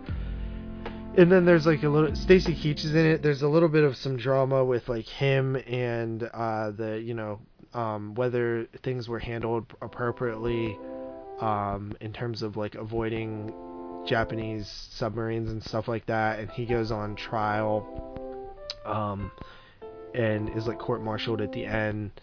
Uh, in the end, the whole third act is like a courtroom drama kind of. So it's very few actual shark horror stuff. Um, it's just a small segment of the movie, but I thought it was pretty good. It was cool. Um, it, I, I didn't know they made a movie on this, so mm-hmm. I feel like they should make another one. Like it, it's it's a really good story. Yeah, yeah, pretty interesting. Uh, I gave it a seven out of ten. All right, cool. Very and cool. We're gonna do something different this time. We're gonna go back and forth. Yeah, that way we can talk shark moves. Anyway, okay, so uh, I started out strong. Um, I started with a little film called Shark Exorcist from two thousand fifteen. uh, Is it and... The Exorcist but with a shark? No, I wish it was. That would actually be really funny. But this movie only ran, it says Satan, Satan has Jaws is the tagline. Um, this movie only ran an hour and eleven minutes, and um, I think I... I think Watson like made a funny post about this movie once, and I- I'd seen like review things of it and clips from it, and I knew it was dumb, I knew it was horrible, but I was always so curious about it, and I thought this is my time to finally watch it. So, Shark Exorcist. This is about a demonic nun. Um, she unleashes holy hell when she summons the devil to possess a great white shark. That is the description on IMDb, and that's basically what happens. Uh, this nun... She uh, summons the devil, and he gets inside a shark, and then the shark is possessed. And then you have, like, these people who keep going to this lake, I guess, and, you know, they're swimming in the lake, and uh, it's, there's this group of girls, and the one girl goes in, and then she gets bitten, quote-unquote, because they take her out of the water, and it just looks like a bunch of fake um, uh, Spirit Halloween store blood is squirted on her, but she looks like she's half supposed to be half dead.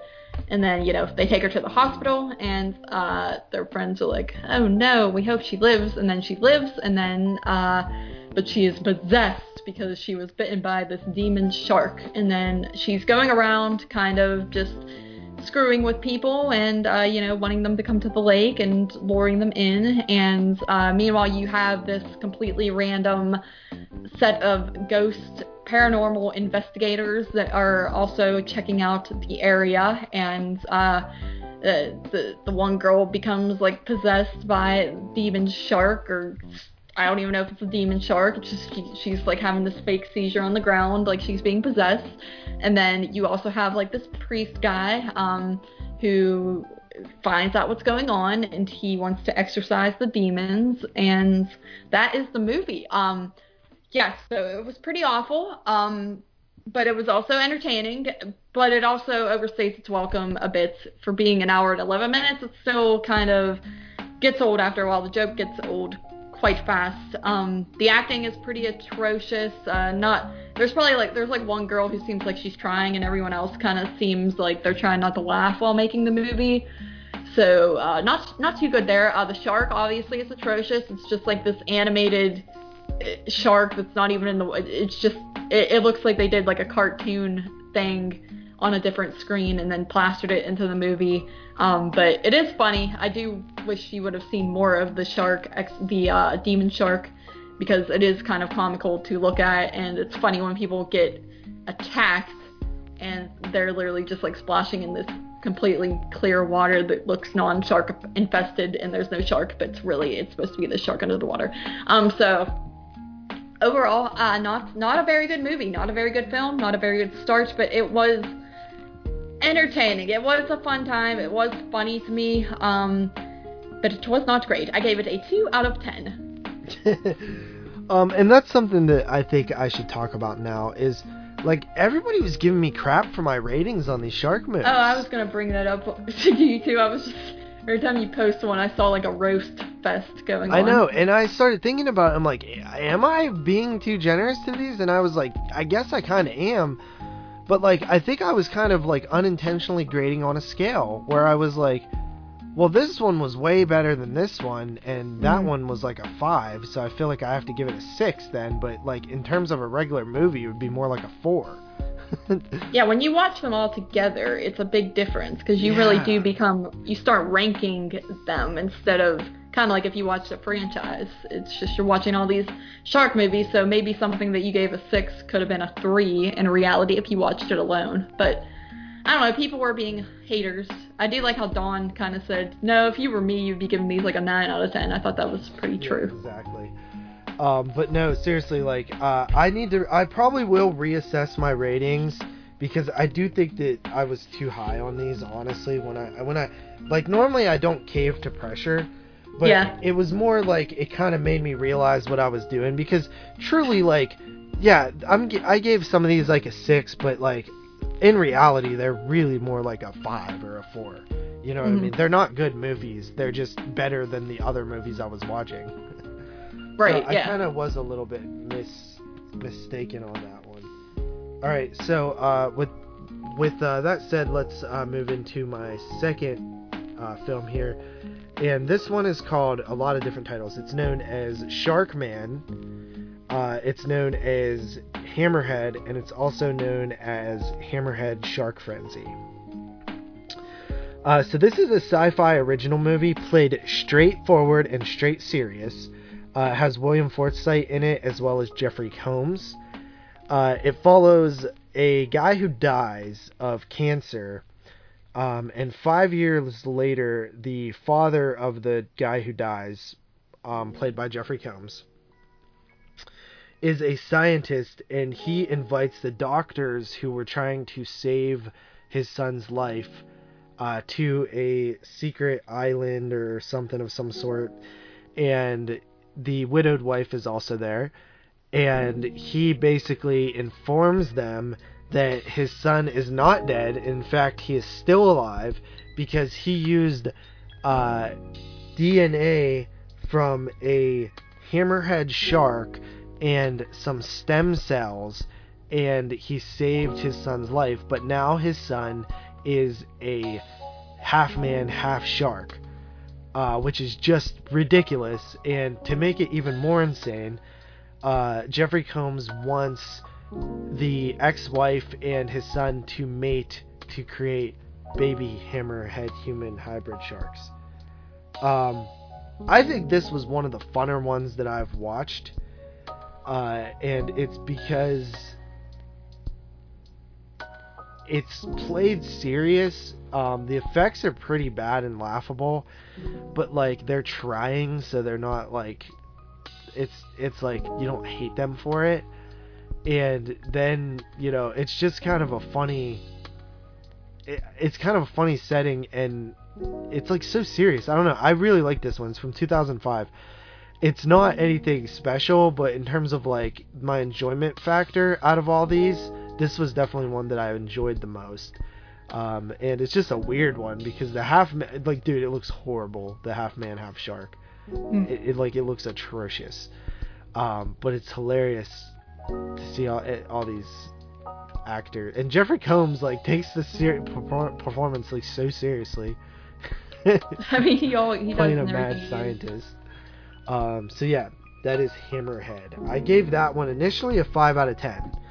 But then I, now I'm thinking about it, and this one would be more of like, I think they're all fives and under, really, I guess. But I don't know. I have to relook at everything. But this was the one of the ones that I liked the most out of those. Mm-hmm. All right. Well, well, it is my turn again. And the next movie I watched was uh, another winner. Um, you'll kind of see a theme where... I, I, I didn't really, I mean, I did mix these up, I guess, technically, but some of the movies we're going to talk about together, so I'm going to skip them for now. But uh, next up, I watched Psycho Shark from the year two thousand nine, a k a. Jaws in Japan. Yes. So this is, of course, a Japanese uh, shark movie, and it is about these two girls um, who go to this private beach, and they, you know, go to this hotel, and uh, they're staying there. They're just having a vacation together, having a good time. But they start to feel like there is something kind of wrong, and um, I'll just read a description here. It says, beautiful college girls are in danger. Mickey and May arrive on a sunny private beach on a tropical island where a huge psycho shark is patiently waiting in the water for his prey. Yes, uh, patiently is a good word to describe that, because literally, there was no shark in this movie until the very, very last scene of the film, and the shark looks awful. If you just Google this movie, and you see there's three videos that pop up, and you actually see uh, the shark, this horrible C G shark in one of the videos, that is all you get of the shark. Um, so this movie's not really a shark movie, in my opinion, and uh, to call it Jaws in Japan is rude. Uh, the movie is more so just kind of like a guy... Uh, It's almost uh, like there's like a dude who's like up to no good in the movie, and that's kind of like the big plot. And then at the end, it kind of all comes together, and then you find out this guy was doing bad things, and then like the shark is kind of like this afterthought that like finishes off the job. And the whole movie is it's just such a weirdly filmed movie, because you're watching like these videotapes of them on vacation, and it's just one girl sitting in the hotel watching back on these tapes. And I was confused as it was if this was going on at the same time or supposed to be in the past or what. But and it also feels like they tried to rip off the Ring movies in a way with some of it, just some of the ways it's shot with the girl watching the T V. And then there's even a scene where the T V goes, you know, squiggly, squiggly, squiggly, static, if, if you will.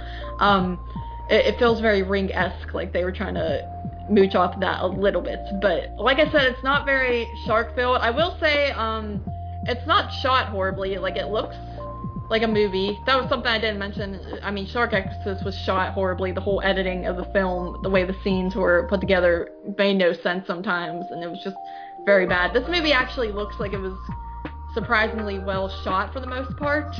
Um, the acting, it's hard to say because it is, of course, dubbed, but the dialogue, just reading the dialogue, it seems like not that great, just very generic. Um, so yeah, this movie was not too good, and though it was more well shot, I think Shark Exorcist was probably the movie I at least had more fun with, because this one was also, it felt like it was trying to take itself serious, but it was stupid. It was just stupid. I gave this a one point five out of ten.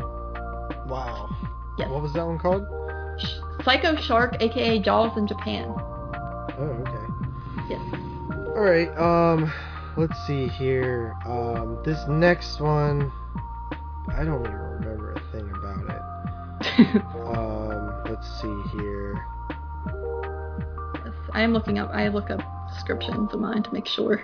Alright, uh, this next one is titled Dark Tide. And this one was from, when was this from? It was like two thousand twelve, I think. Uh, and Dark Tide is a movie, it had a twenty-five million dollars budget. Dang. twenty twelve, yeah. And it stars Halle Berry. Interesting. Very interesting. Right. So, Halle freaking Berry. She plays in like thrillers and dramas, like... Well, she's like a and very, woman, like, she? I think she won an Oscar. Yeah, she's like a real actor. Yeah. So, um, Halle Berry is like known as like the shark whisperer, basically, where she um, is like super good with sharks. She's like a dive instructor or something like that. And uh, she takes a team out one day and they get killed. Um, and then she's like scared to go in the water and like her life fell apart kind of thing. And years later... um she's like completely out of like money and stuff like that, and there's a really rich guy who comes in and offers her like an absurd amount of money to take her out and swim with sharks um outside of a shark cage, and she doesn't want to do it, um but she decides through convincing of her boyfriend, I think, and some other people, that, you know, that she needs to do it because she doesn't have any money and she's going to lose her boat and business and all that. Um, so she goes out and um, basically uh, the shark is kind of like a little of an afterthought. Um, it turns into like this almost like storm of the century thing where like the boat gets capsized and stuff, and it's like more of like this survival thing.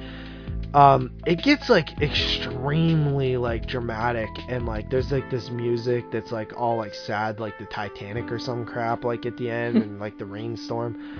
I will say that there's some very good, like, beautiful shots in this movie. There's also some frantic editing that definitely takes it down a notch, um, but it's not very good. It's actually incredibly boring.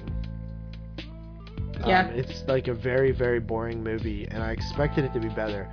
Um, there's some stuff, like, the guy, the rich guy, he, it's him and his son, and he's, like, a complete, like, douchebag and, like, super entitled and stuff like that, and his, his, like, drama with his son is probably the more interesting aspect of the movie, and that's, like, not saying much, so, yeah, uh, I, I was actually shocked at how, like, unlikable this movie was, but it was shot well at times, edited poorly at times, um, good musical soundtrack, and, and Um, at the end, it did have some nice visuals and stuff like that.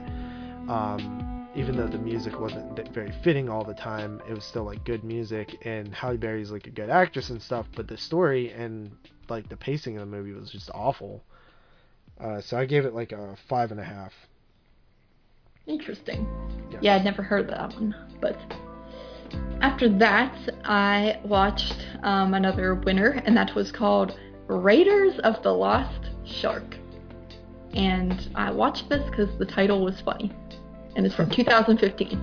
Um, so, but yeah, this movie, uh, it's essentially about, there's a lake, and it kind of opens up, you have these two cops that are supposed to be guarding the lake, or security officers, or what, I think they're actually cops, I don't remember, but uh, they're supposed to be guarding the lake, and uh, they bring some girls along because they're bored, you know, they're on the ship, they're not supposed to do that, but they are bored, and then, uh, you know, the one girl says, goes into the lake to swim, and of course, a shark attacks her, and, um, believe the other, I think the guy ends up getting attacked too, so you kind of go to this other scene where you have these college students in a college class being taught by a professor named Carly, great name, um, and the professor's teaching a course about sharks, and she kind of drifts off for a moment, so it's showing you like, huh, something must have happened with her, and the kids all kind of notice it. They're like, what's going on? And she was telling them about some island and that you shouldn't go there, and it, it's, you know, around this lake, and uh, the kids are like, we're gonna go there. So they go there, and they take this boat out there and everything, and of course they are attacked by sharks.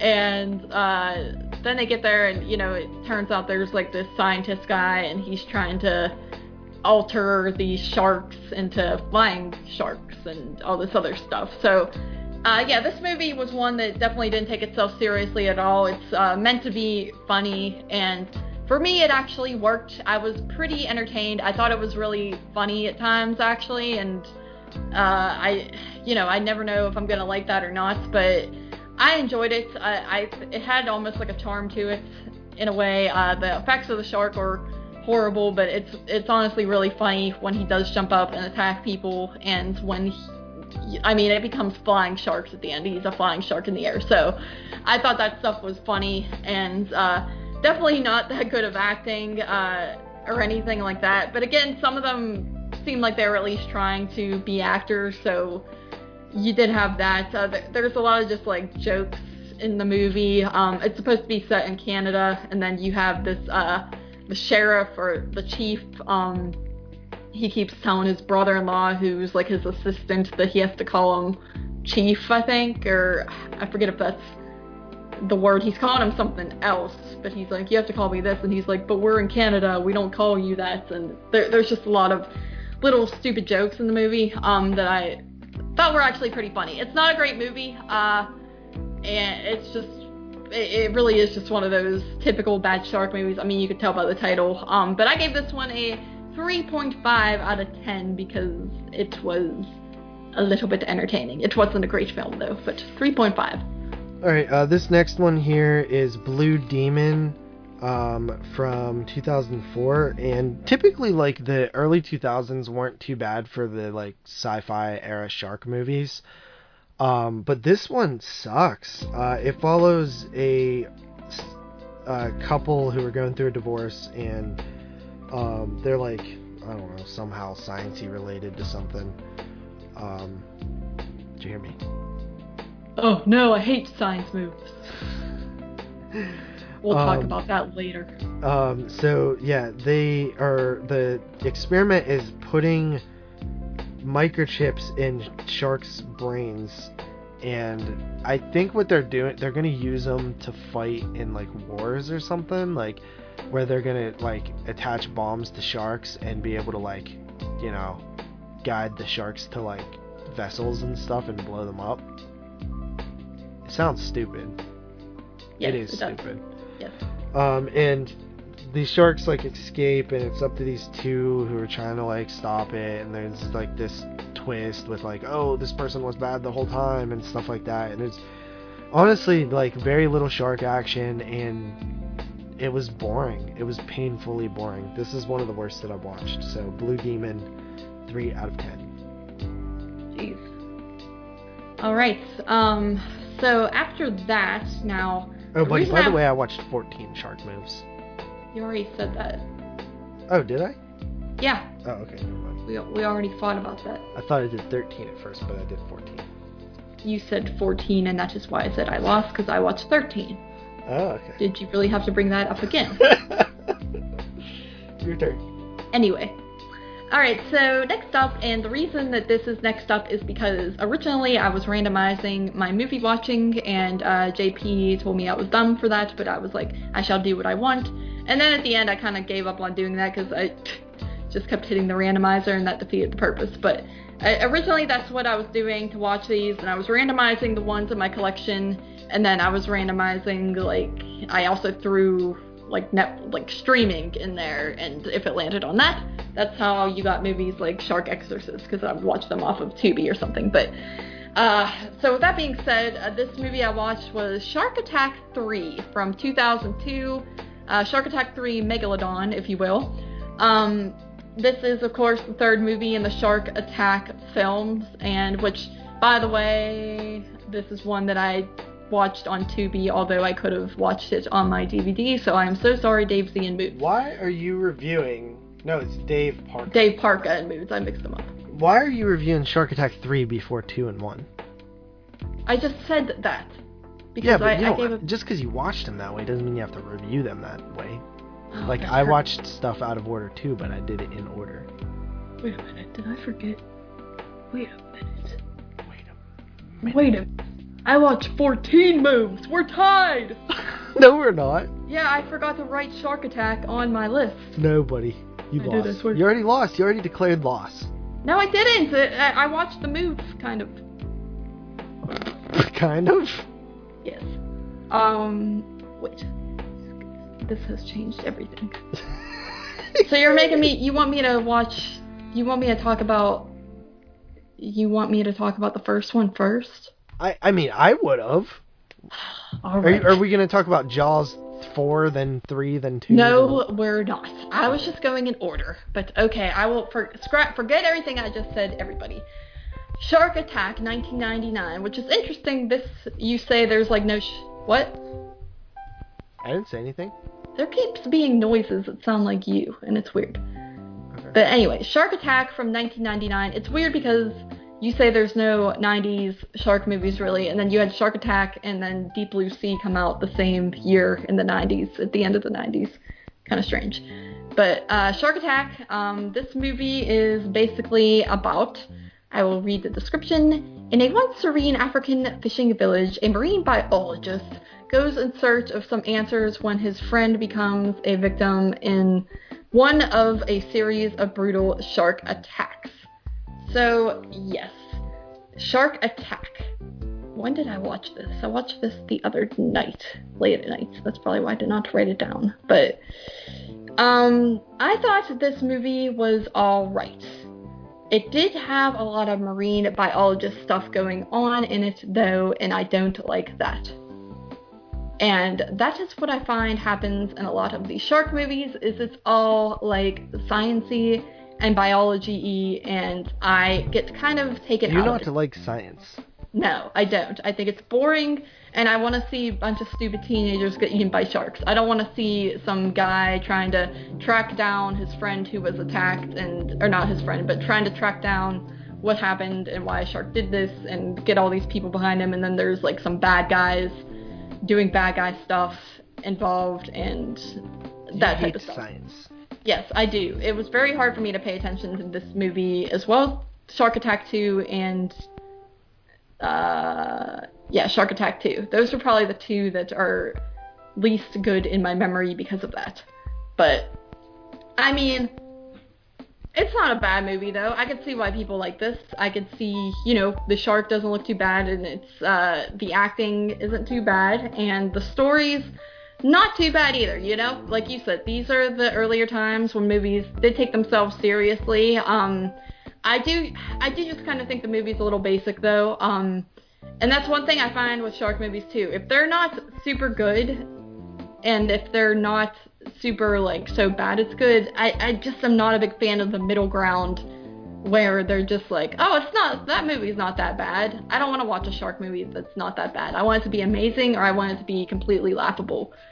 And I find that this one kind of falls in the middle for me. Um, and you want science? No, I don't like science. Did you say I want science? I don't want science. Yeah, I thought you liked science. No. Um, I don't. Uh, but I did not even give this one a rating, but I, I mean, it's not a bad movie. I would probably give it like a six out of ten, I guess. Shark Attack. Okay. I've seen those before, but I barely remember them. Yeah. Yeah. So. Me too. Alright. My turn? Yeah. Alright, uh, next up I have The Deep from nineteen seventy-eight, seventy-seven, seventy-seven. Um, so two years after Jaws, Peter Benchley wrote The Deep uh, in nineteen seventy-six. So one year after Jaws was out. Right. And before the uh, the novel even came out, studios were auctioning the rights to it because they figured it would be another hit. Um, so this film is super misleading. Like, the poster reminds you of something like Jaws, and it says, "Is anything worth the terror of the deep?" Mm. And it's and it also, you know, says from Jaws creator on some of the posters, and um, it actually stars Robert Shaw as well as Nick Nolte, and mm-hmm. it's super misleading. Um, it's A, it's like an adventure film. There are sharks in it, but they don't actually kill anybody. Um, they just mess with the airlines uh, of the hoses of the scuba divers. Um, so yeah, the I watched this on V H S, so um, you know, the quality was not the best. But mm-hmm. I'll say this: um, it follows a group, uh, two, uh, I think a husband and wife or a couple. Um, who are vacationing, and they're doing some like deep sea diving things, and they find a medallion um, and um, other stuff in some shipwreck, and they it, you know they look at the treasure, and they go to a treasure hunt- hunter uh, or um, played by Robert Shaw, I believe. Um, they find out that there's also morphine um, in the Goliath ship from World War Two, and then there's these bad guys, drug dealer guys, who want the morphine, and for some reason they don't just follow them and get it, but they like do they like capture the chick, and it's like um it was really boring to me, um but they there's a lot of the time of the film is spent underwater, and that's like the best stuff for me. The drama with like the morphine and the drug dealer people, bad guys, and all that were just blah to me. Uh, Robert Shaw's good in the film. Um, I think you said that he probably died fairly recently after this movie. I believe he died in nineteen seventy-eight. And you said this is from seventy-seven, so... Um, yeah. Okay, so right after this then. Um, yeah. And yeah, it's like two hours long, which sucks. Um, it did super good at the box office. It made a hundred million dollars. Um, it's very beautiful. The, a, a, a lot of the movie takes place underground.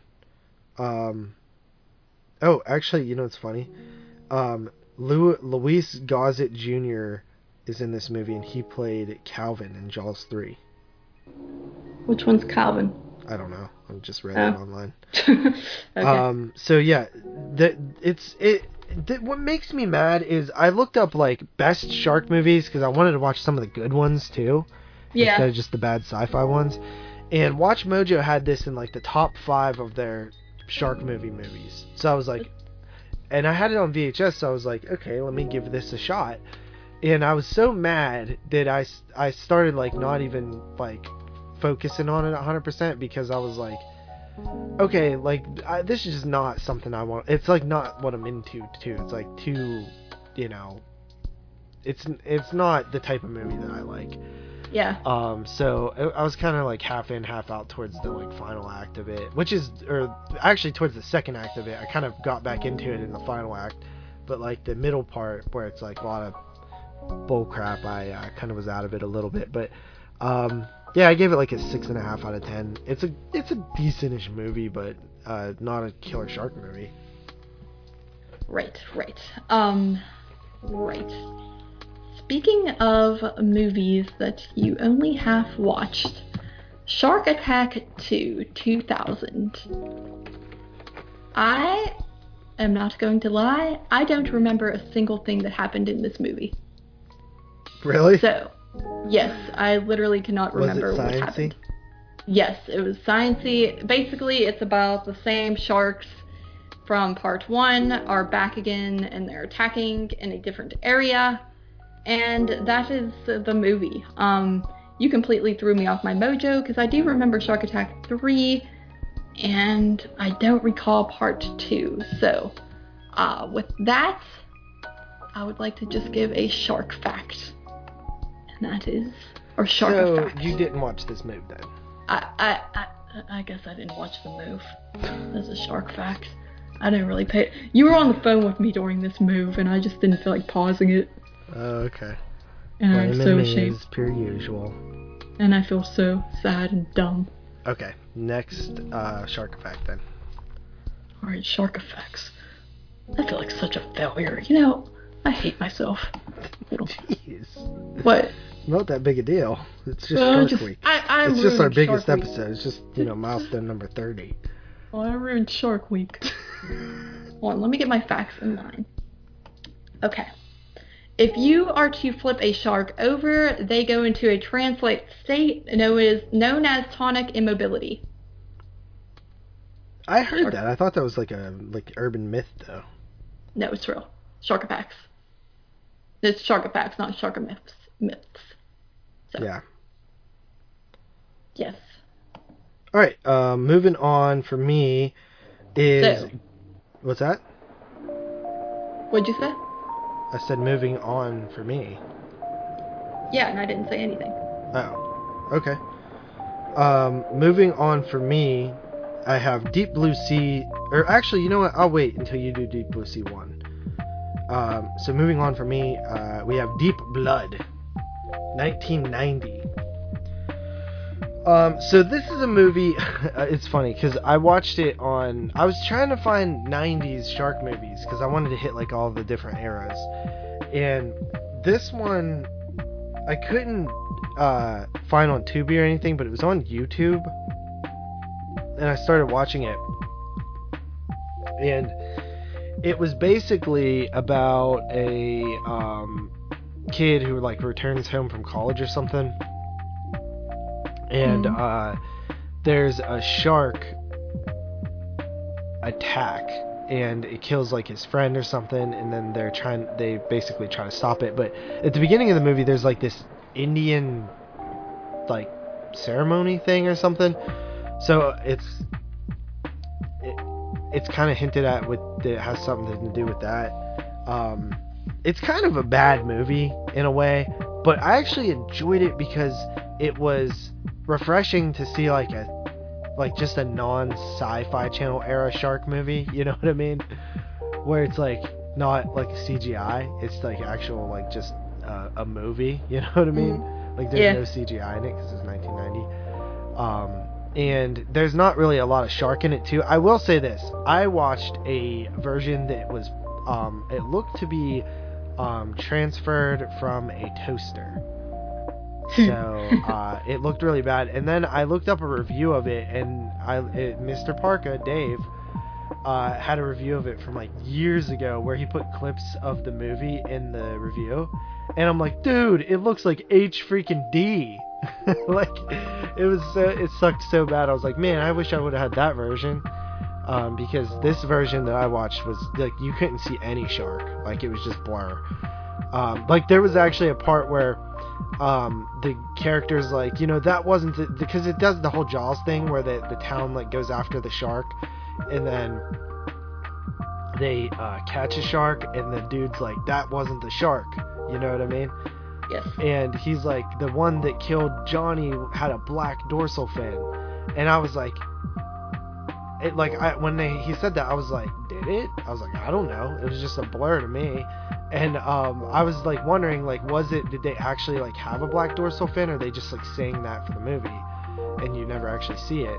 But in Dave, Dave's footage, I was like, yep, it sure as hell did have a black dorsal fin.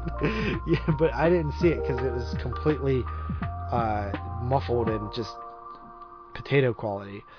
Um, so that was a little bit rough, but uh, the the worst thing about this movie is the end is just bad. Like it's just it's just so anticlimactic. It just follows like these th- these people planting bombs and stuff. It's stupid. Um, but yeah, it's uh, you know, besides that, it's uh, not too bad. I think if I had a better quality of it, I would like it more. It actually is an uncredited direct directing job from Joe D'Amato. I think he co-directed the film, which I didn't know until I watched Dave's review. Uh, so yeah, that is Deep Blood from nineteen ninety. Cool. Good. Um, so back to what I was saying, Shark Attack three, Megalodon, two thousand two, before we were rudely interrupted. Um, this movie is basically, um, you know, it's part three, and it's about these people. They find this giant tooth that uh, washes up on shore, uh, shark tooth, and um, like I said, it's pretty huge, and they are thinking, like, what can this be? And uh, they don't think it can be, but it turns out it is most likely, might, most likely from a megalodon, which is pretty much the biggest shark out there. And uh, yeah, so they have to deal with this. And of course, the shark starts attacking, as it would in a shark attack. Um, I think that I've I've seen people say, like, oh, this movie is, like, so bad, it's good, and stuff like that, and uh, I, I had the most fun with this one, I would say. Uh, I think it's, a, it's kind of funny, because it starts out pretty good, and it kind of has, like, the serious tone to it, and I think the shark actually looks decent um, at the start and halfway through, and I was kind of thinking, like, why do people... People must not have seen really bad shark movies, because I don't think this is that bad. But then, like, when you kind of get into, like, the final acts and stuff like that, there's just so many shark attack scenes that you start seeing how fake the shark really looks. And um, this movie actually has that sort of infamous moment that I've seen clips of before, where a guy on, uh, I think that's, what, a jet ski, uh, just... flies right into the shark's mouth, and it looks hilarious. And then you have other scenes where people are just kind of falling falling into his mouth from, like, a boat or ship, and that stuff is hilarious too. So um I definitely thought this one was probably the most fun. Uh this is one out of the shark attack movies that I would not mind revisiting, because uh it is it, it does become very so bad it's good ter- good territory, especially in the final act of it. Uh, there are some moments that feel very Jaws reboffish too, especially with um, when they find out there is this big of a shark. You have sort of a scene where they're talking to the people in charge, and they're like, we can't close the beaches because people love the beaches, and this is where we get all our monies. And it's much like the mayor in, of course, Jaws. So uh, you do have stuff like that that was kind of humorous to me, but overall, I enjoyed it. Um, I thought it was a fun movie. I, I think I gave it a six point five out of ten. So, Shark Attack three. Shark, Shark Attack three? You like that one the best? It was the most fun! Oh, jeez. What are you all jeezing about? You didn't even watch these. I know, but I've seen them before. Okay, what are you all jeezing? You said you barely remember them all. Geez. I barely do, but I think I remember part one was the best, part two was the second best, and part three was the worst. Part three is the worst, but it's, like, so bad, it's good, funny, like, entertaining, not boring, and not shark boring. Why are you mad sounding? Because I'm just mad. I ruined Shark Week, and I feel like you're mad. Alright, uh, next up here, uh, I don't know why you haven't done Deep Blue Sea yet, but we'll continue on. Because I didn't watch it. Well, you told me to review all the Shark Attack movies. Real quick. What? Uh... Go on. Uh, okay, so next up is Nightmare Shark uh, a, from two thousand eighteen. So this is a fairly newer one. I did some research on this one, and apparently this is the third in a film series, kind of. Um, I think, like, the first one might be, like, Toxic Shark or, like, Swamp Shark or something like that. But um, it follows a woman who is plagued by these nightmares of this shark. So she goes with her friends and other people who are having mental nightmare issues things uh, to a doctor. Uh, surprise, surprise, turns out the doctor is, like, a bad guy, and he's, like, pushing forward these dreams and making them more real or whatever. But apparently the two other couples that are in this movie were the survivors of other shark movies. Like, I can't remember which ones, but I thought that was neat, that it's, like, this, like, spin-offy franchisey thing, you know? Yes. Yeah, so that's kind of cool. Um, but anyway, the so it's, you know, you find out that he's, like, there's some kind of Hawaiian shark god thing that he's, like, conjuring up, and uh, that really doesn't matter to me. What's the funnest part of this movie is that it's literally like a Nightmare on Elm Street, but with a shark. um, like the the girl, the beginning of the movie is actually like really fun, and she wakes up, she's like in a uh, on a street where it's like an abandoned street, and it's like rain slicked. There's like mud puddles everywhere and stuff like that, and um, she's like being chased by something or something, um, and then like like as she's running down the street, like the different water puddles on the ground, like a shark fin will pop up in each one as she's like moving past them, you know what I mean? And I'm just like, oh, that's really creative. And then she like falls through one, and you know how in like the bathtub in Nightmare on Elm Street, how like she, Nancy like falls through and it's like a big open water thing? Yes. It's like that, and she's like under there, and like um there's like a couple other cool little gimmicks, like they, they actually, you know the scene in uh that, that I just mentioned in Nightmare on Elm Street where Freddy's glove comes up out of the water, yeah, when she's in the bathtub between her legs, a shark fin does that while this girl's in the bathtub like and falling asleep. Dude, I, I don't know, I just I just like really got a kick out of like the fun dream stuff that's in it. Um, it's ridiculous, but it's actually like really entertaining and fun. And honestly, the thing I was surprised about most is the entire cast gives like a really good performance. Like they're, they're all like actually like going for it, and I was like, wow, that's not what I expected. Usually it's like such bad acting and ridiculousness, but it was pretty fun, honestly. I, it was definitely one of the funner ones that I watched during this whole thing, and I got it for three dollars and seventy-four cents at Walmart, which is like a steal because I actually enjoyed this movie. Um, so I kind of gave it a six, but you know that's like so so exaggerated, I guess. But go ahead, your turn.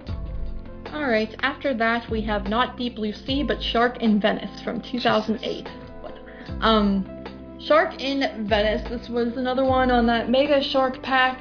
Um, I thought I watched this, but I don't think I had in the past.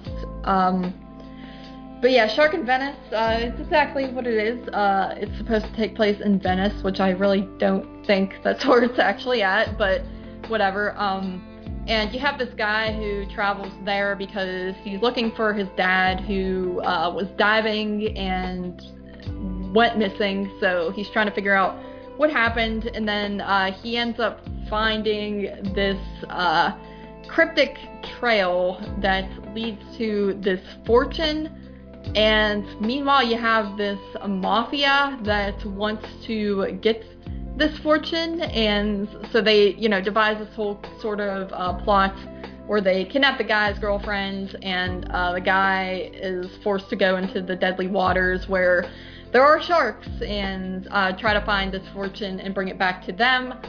So, you know, before they kill his girlfriend and stuff. So the plot is very, um, it's not just like a shark movie. It does try to have like a lot of meat to it, where you have sort of this uh, side mafia thing. Well, not side, kind of com- becomes the whole basis of the movie, where it's like this mafia that wants their treasure, but it's in this uh, bad area, like under these caves and stuff, and there's all these killer sharks down there, and um all taking place in Venice, of course.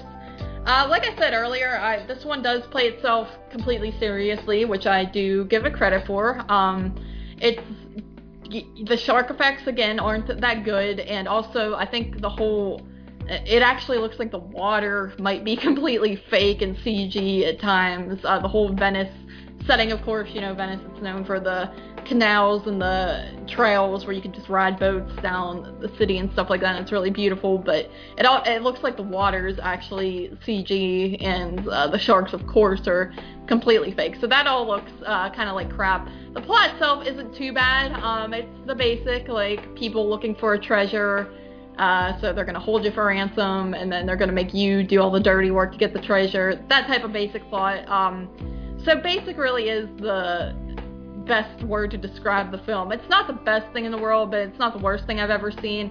I think the main actor, uh, the main man that you're following is kind of bland, and uh, he just has one of those really boring sort of monotone voices that uh, takes me out of it. I just, there's, he has like no enthusiasm and seems like someone who doesn't laugh or smile in his life, and uh, that kind of puts a damper on it because he is kind of the main guy you're following on this whole journey. But overall, it wasn't a horrible movie. Um, it, it's not one that I would run back to anytime soon, because I didn't think it was all that fun. As I said, it does take itself serious. Uh, so I would probably, I would give this one like a five point five out of ten. All right. Um, moving on to uh, Sharktopus for me, um, which was, in my opinion, really the heyday, um, the first wave of the bad C G I shark movies that I could not stand that came out. So you had Mega Shark, you had this, and then eventually the third wave would be like Sharknado. Um, but Sharktopus was one of the first ones to sort of, uh, I, I guess Mega Shark was really the first one to get, gain popularity, but Sharktopus kind of um, upped it a little bit. And I remember watching it and um, being like, dude, this is horrible, because I grew up watching Sci-Fi Channel original movies, like, um, sorry, uh, a lot on Fridays and Saturdays, like when they would debut their new originals. Like, I often watched them. I watched a ton of those movies that I forgot all about by now. And um, I think that, like, They, when the, this came out, I rejected it so hard because I'm like, dude, this is horrible. They're not even trying anymore. They're like literally, well, they are trying. They're just trying to make it bad. And I did, really didn't like that. To me, it was about like, okay, you have a bad movie, but you try to make it good. And if it ends up bad, then okay, at least you tried. And there's some stuff to like about it. But these shark the, these shark movies that were coming out at the time were just like intentionally bad, and it just drove me crazy. And Sharktopus is horrible. Um, first of all, this has the worst C G I out of any of the movies that I watched this entire time. Really? Yes. Um, it is a horrible, horrible mess of of just bad C G I. It's like metallic looking almost. It has no texture to it. Um, I, I I will say that the Sharktopus in general is kind of cool because it's, you know, part shark, part octopus, and it uses tentacles to grab people and bring them into its mouth and stab people and stuff like that. It's kind of cool. Um, the acting is the worst out of any of the movies that I watched. Um, it's horrible. It's cringy. It's not it like it's a train wreck of badness. It follows a a girl and her dad who created a bioweapon for the government called S eleven, which is this Sharktopus thing. It escapes. They u- use a remote control to control it. They try to stop it. It doesn't work. Um, so they have to stop it the old-fashioned way by, like, blowing it up or something. Um, it sucks. It's the worst movie that I watched. Um, two out of ten. Well, that sounds horrible, buddy. Um, for me, after that, I watched a little movie from nineteen ninety-nine called Deep Blue Sea. Are you happy? Yes. Okay. Uh, so Deep Blue Sea, nineteen ninety-nine. I had never seen this one before. You know, I'd seen it around uh, a lot, and uh, always was kind of a little bit curious on it, but then I always thought, that just looks like it's probably another Jaws ripoff, which is nothing like Jaws at all, but that's kind of what I thought all the time. And uh, I actually recently just coincidentally picked this up on V H S at a thrift store, so I did own it. Um, V H S didn't look too bad, honestly, but um, the movie itself, uh, this, of course, is about a group of scientists who are, uh, they're...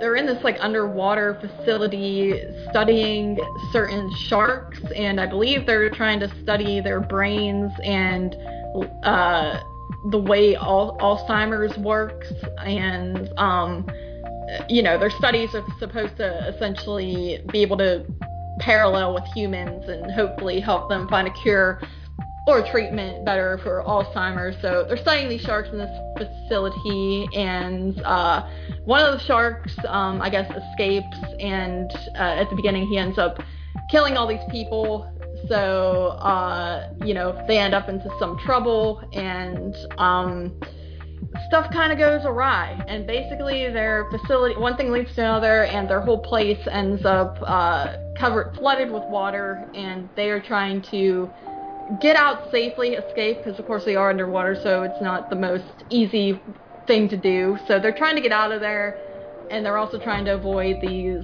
sharks who um, you find out were, in a way, genetically mutated or engineered, whatever you want to call it, uh, to be... Smarter. Smarter, basically. Like, their brain size has been duplicated. So, um, they have that issue to deal with as well. So, yeah, um, I thought this movie was pretty fun. It does have the, uh, biologist and scientist stuff I don't like, kind of going for it. Um, definitely a full-on science movie, but it is, you kind of told me it is interesting, and it is more interesting than just basic, uh, bland bull crap science stuff. Uh, I do think it's interesting that they're dealing with Alzheimer's, and that's kind of why they were there in the first place. Um, you know, you even get some, like, heartfelt moments where the girl's trying to explain what they're doing and why they're doing it, and I thought that was cool. Um, I like the opening of the, the movie with, like, the attack. It's it's a fun time. Um, the film itself, uh, when it gets kind of down into it, it reminds me of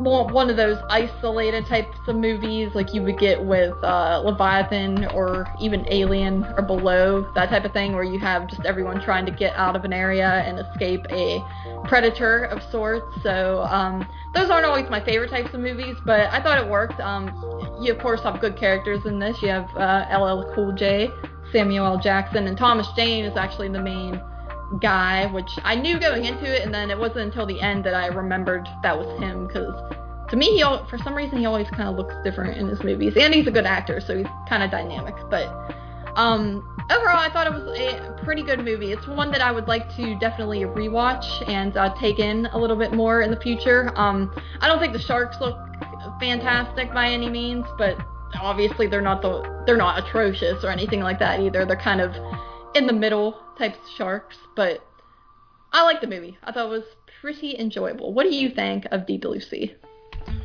Um, Deep Blue Sea? I love Deep Blue Sea. It's a lot of fun. Um, it's actually a really solid movie. Like, I used to think it was stupid when I was a kid. Yeah. Um, but uh, as uh, I got older and watching it, I'm like, this is actually, like, better than I gave it credit for. Like, the set pieces are cool. Um, there's like some good scenes where they're like, I remember that scene where they're like in that like silo thing and like the water's rising, and I think there's like they're climbing up a ladder or something mm-hmm. to get out. Yeah, I think L L Cool J is really fun with like the bird and stuff like that. Oh yeah. Yeah. Um but yeah, no, it was pretty good, and I really like how I the, Who Lives, like, I didn't expect it, you know, I expected something different. Yes. Okay, uh, moving on to uh, I've watched Deep Blue Sea two um, this time, and uh, I got a lot of crap for liking this one.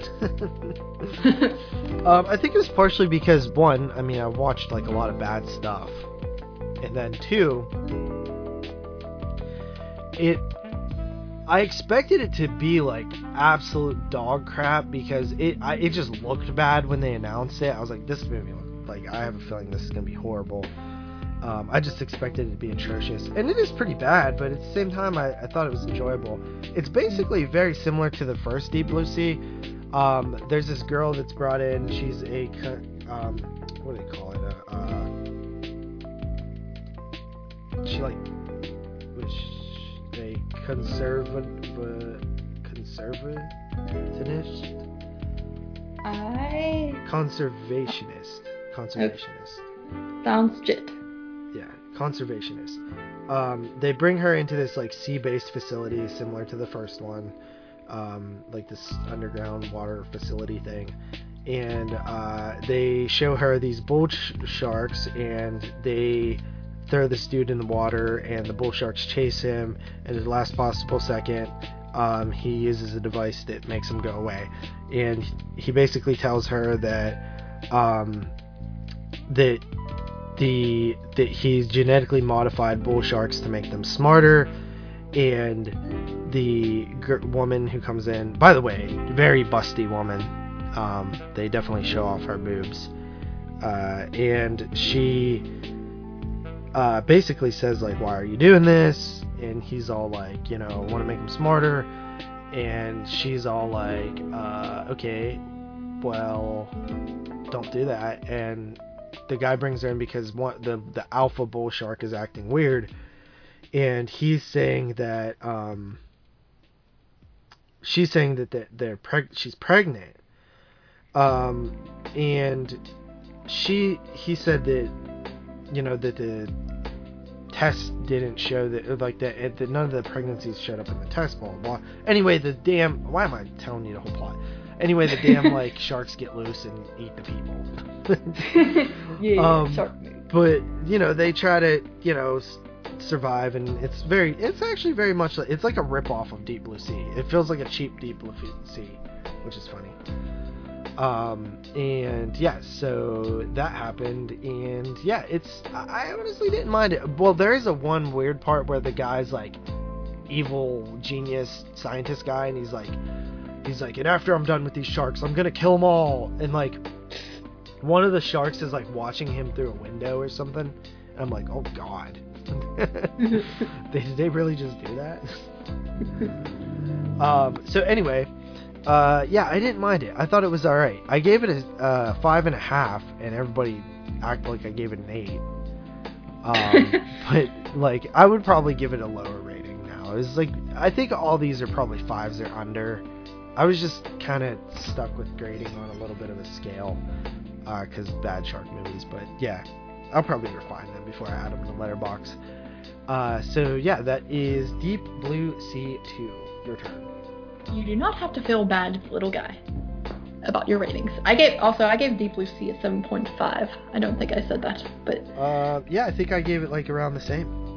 Cool. When um. I watched it last. All right, this next one is actually the final one I believe that I watched solo, so meaning you and I didn't both watch it. Mm-hmm. Um, and it's actually one that you lended me last night that I shall keep, and that no, is Shark. No. What? I thought that was the agreement. No. Oh, okay. I don't want it. Oh, okay. Well, it is Shark Night. The funny thing is this was actually on streaming. I think it was on Netflix. Damn it. Because I Googled it. But uh, Shark Night twenty eleven. Uh, this movie stars Sarah Paxton and some other people, and then Joel David Moore. Um, so Shark Night, basically, this is about a group of college students. I forgot um, Joel David Moore was in that. Yeah, he's like, yeah, he doesn't have a huge part, but me kind of does. He's like part of the crew, I suppose. But uh, these kids, uh, they're they're all in college. They're college students, and um, I, one guy, he you know he like gets a really good grade on a test, and he's all happy, and he wants to celebrate, and they just want something fun to do for the weekend, so they decide to go out to this lake house, and uh, the one. The main girl in the group, uh, Sarah, she grew up in the area, so she kind of knows the locals and stuff like that. So um, they go out to this lake house, and, you know, they're just out for an adventure, uh, a boating and fishing, whatever, for a small little weekend getaway. And at first, everything's going good. Um, you know, they do, when they're on their way there, they encounter at this gas station. There's so many movies with, like, such similar gas station scenes, but... Uh, at the gas station, they encounter these two guys who are kind of being, like, douchebags, and it turns out they're people that Sarah knows, so everything kind of calms down, and the, but but there's just something a little bit sketchy about them. Uh, they ha- kind of have that, like, redneck, almost, I spit on your grave feel to them, but... So they go along to the cabin, and then uh, while they're there, uh, they're, you know, jet skiing, and uh, their one friend is... attacked by a shark, and it rips up rip, rips off his arm, but he does survive, and they're dealing with that problem, and uh, they, you know, of course, wanna they need to get back and find help for him, but they need to take the boat back to get this help, and uh, the two guys from earlier, they kind of come along and agree to help, but then uh, things kind of, you know, get turned upside down there, and uh, story goes from there a little bit. Um, I thought this was a really fun movie. Uh, the feel of this movie, to me, it reminded me at first, it felt a lot like Cabin Fever-esque, and just with the whole idea of people going out on an adventure and for the weekend and having a fun time and then all going awry. And then uh, it also kind of felt like the Friday the thirteenth remake a little bit to me. There it was, does. Yeah, yeah, it does. But with sharks and not Jason.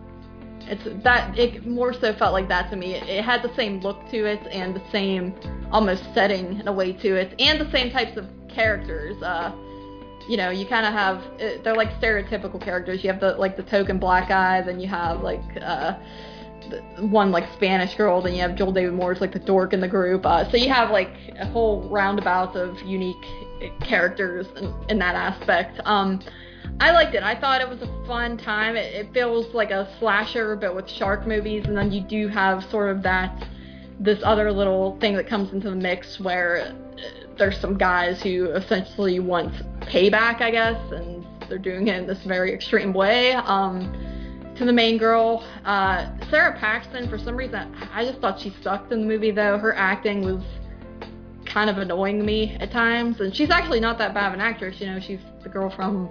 Of course, uh, The Last House on the Left remake, and she's played in some other things as well. Is that but... Bill Paxton's sister? No, buddy. I don't. I don't think she's related to him. I think I might have looked that up before. I don't think she is. I don't think she's related to him. Uh, her parents are Lucia and Steve Paxton. Doesn't look like she's related to Bill Paxton at all, actually. So that is uh, what I knew already, and I'm right. Um, that's, dude. It's true. Uh, she's a young girl too. She's not like his age. Um. But I had a really fun time with this. Again, the shark, I mean, the sharks look kind of terrible. Honestly, that's that's probably the roughest part of the movie, is it has really rough C G I at times uh, with the sharks and stuff like that. But as a fun little movie that doesn't have any sciencey stuff going on, this was a really fun watch for me, and it's one that I would put on again uh, and Sarah, again. Sarah Paxton's father is distantly related to Bill Paxton. Distantly usually means they're not actually related. That's what I call my cousin, who's like not my cousin. Yeah, right. All right, but uh, I had a fun time with this movie. They're it, seventh it, cousins. Seventh cousins. Are you actually? Are you making stuff? Did you even look up that? Yeah, I swear. There's nothing on her Wikipedia page. I don't think. They're here. Seventh cousins, buddy. They did not count out the cousins, for one thing, I'm sure. Yeah, there's a there's a family tree. Dude, I'm like, shut up. What? I'm looking this up later. I don't want to get off topic here, but I gave this, uh, I gave it, I was going back and forth on a seven and a seven point five because some of it was a little silly, but I think I'm going to give it a seven point five because I did have a good time with it, so... Shark Night. Yes. Yeah, but why do you not believe me about... Hold on. But me... click on the link I just sent you to, um, or look at the picture I just sent you on Messenger. On F B? Let's see. Hold on. Alright. Dude, are you kidding me? Yeah, they're seventh cousins. Dude, I thought you were joking about a family tree. Why is there a family tree of... No one cares about Samuel Paxton. Uh, dude, it's so funny. They're literally seventh cousins. Dude, that's so ridiculous. I didn't even know that was a real thing. Well, yeah, dude. I mean, there's cousins going forever. We're all no, related. No, buddy. You can't have seven. What? All right, all right. Next up for me, this is the last movie besides the ones we watched together. It is... Shark and Saw Women's Prison Massacre from the year twenty fourteen, I think. I actually thought I owned this film. I have to. It has to be somewhere. Because I, it was one of the early Scream Factories, and I bought all of those. Um, like, I think I bought all the first, like, two or three years of Scream Factory. Um, so, yeah, uh, Shark and Saw Women's Prison Massacre. I watched it on Tubi because I didn't have the Blu-ray, apparently. Um, this is a Jim Wynorski film, and it's Is it starring... Shark and Saw, or is it Shark Kansas? Shark and Saw. Okay. I was just... It was just supposed to be funny, I'm sorry. Oh. You're ruining Shark Week. Mm. Go on. Uh, um, go on without you? Yeah. I'm gonna stand off. Uh, Shark and Saw Women's Prison Massacre follows a... a group of female prisoners who are sent to, like, this swamp area to remove stumps or something. And all the people are played by, like, softcore or, like, you know, probably... I don't know if there are actually any porn stars in here, but they're, they're all definitely in softcore movies. Jim Wynorski Um, I don't know if you're familiar with his filmography, but he's done a ton of, like, softcore movies. Ew. Ew. Ew? Ew. Ew. Um, this was made for the Sci-Fi Channel, I think. Uh, dude, what was so annoying, like, when it first started, first of all, I didn't know it was a T V movie. Um, like, these chicks are, like, you know, boobs hanging out. Um, and they're, like, literally, like, five minutes into the movie, they're working, and then all of a sudden, it's, like, this slow-mo of them, like, dumping water on their chest and stuff like that, and, like, you know, booty shots and boob shots and cleavage shots and, like, just straight up, like, I mean, there's no shame at all, just straight gratuitous, like, T N A. And then I was like, oh, this is going to be awesome. You know what I mean? Because I'm like, okay, finally a bad shark movie, but with, like, tons of T N A, like, with literal almost porn stars as your cast. This is going to be great. And uh, I'm watching it, and I'm watching it, and I'm like, man, it has been a long time, and there has been no nudity. And, buddy, what? Like, don't be alarmed and, you know, brace yourself. Okay. The nudity never came. Buddy! Yeah. So, I sat there and watched that whole movie with no nudity. That is so with sad. This cast, I was like, this is the biggest tease in the world. And there was this, like, really super um, hot Asian chick in there. Um, did, did you yourself, like, at least get naked to, like, make up for it? No, but, oh. um, yeah, I've seen her in other stuff, but I l- really like her. And I don't know, I just like was like, wow. And there was this other chick had a nose piercing. She's had like huge boobs, and I was just like, wow, like this is crazy. I can't believe there's no nudity. Turns out it was because it was a T V movie, so they did as much like T N A over the clothes stuff they could, and then nothing else. But anyway, like there's like some fracking going on, and uh, they it basically like unleashes this underwater tomb where there's like this dino shark thing in it. And it basically, like, attacks people. Um, it's, it's, it's okay. It's not bad. But not super, you know, nothing special. Uh, and that is, um, it.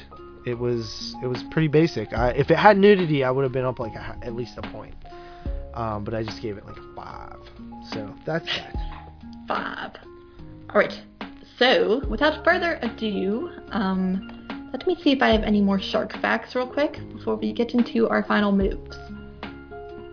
Any interesting shark facts? I kind of read through like most of the best. Oh, okay, this is kind of cool. The mako, I don't know if that's how you say that, mako, mako, whatever, great white and tiger sharks have to swim constantly from the moment they're born till the day they die in order to breathe. So, do the sharks sleep? Can you look that up?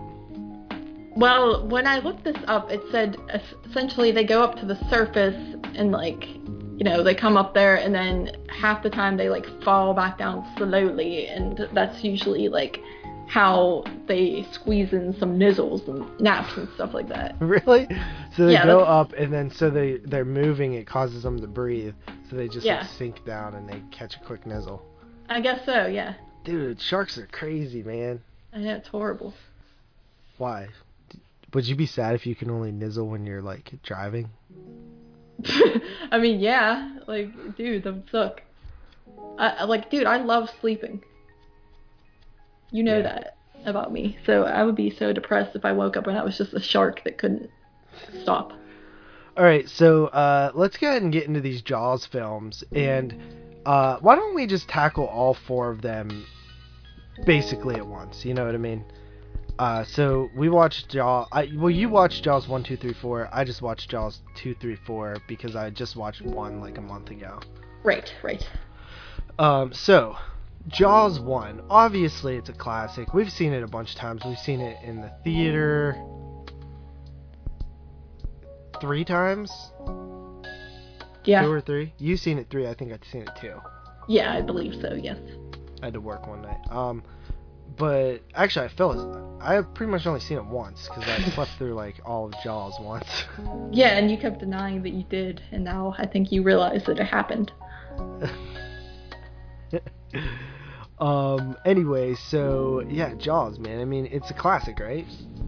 It is, yes. And it is one that I never realized how much I really like it until the recent years and the recent times of seeing it in the theater. That's really opened my eyes to how much I liked it. Because as a kid, it would be on T V, and I didn't mind it. I thought it was a good movie. I would watch it, but it wasn't one that I would want to watch over and over again. But it's, like, slowly crept its way up to, into one of my favorites of all time, I think. Oh, yeah, me too, definitely. Um, this was a, like, the, when I was a kid, they used to play Jaws one through four all the time on, like, T N T and all kind of other stations. Mm. And my pap would watch them all the time. Like, it would be, like, I, it always felt like it was a Sunday or something, like, like, you know, one p.m. on a Sunday, he's watching Jaws, and then, like, five hours later, he's watching Jaws three. You know what I mean? And, like, mm-hmm. just all day on the T V. And I would always, like, catch glimpses of the shark and stuff like that, but I was never really interested in Jaws, any of them. And it wasn't until my teens, maybe late teens, where I picked it up on D V D for five dollars at Walmart, where I really sat down and gave it my full attention, and I was like, wow, that was freaking really good. And ever since then, I've always considered it one of the best horror movies. Yeah, um, in my head, I always used to think that so much of the movie took place on the water. Like, as a kid, I used to think, oh, this whole movie is just about, like, these three guys on a boat trying to catch this shark the whole time. But, but it's really, yeah, like, there's a lot to the first half of the film that I enjoy. And, yeah, you uh, know what? I like every scene in this movie. Isn't that yeah. weird? Like, there's not really any scenes that I don't like. Yeah. From the very opening all the way to the end. And um, what's the uh, science guy's name? Uh, Cooper. Do you hate him?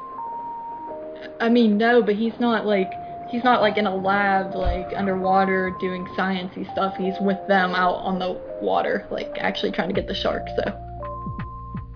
Do you like science in movies? No, I don't, dude. It's boring. I want to see why Jaws. Don't you, why don't you like science? Because science is, it's just so boring. I don't know what they're talking about. Like, shut up. Just go catch the shark. Go get, go let the shark kill women. Like, go do something. Go go over there. Like, I don't care about marine bio. Like, oh my god, I could never be a scientist. Like, I just don't find the appeal. Uh, I'm in a science class right now in my, like, college thing, and it's just so, like, the teacher's, like, so annoyed. She's, like, so into it.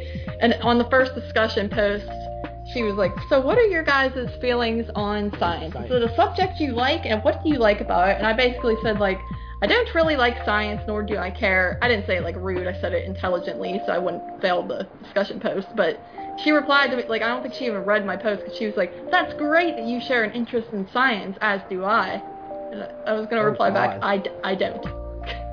Yeah. But you should have wrote, the thing I don't like about science is that anytime I watch shark moves, there is a bunch of science in them, and therefore it makes me mad. No, buddy, I would have gotten that.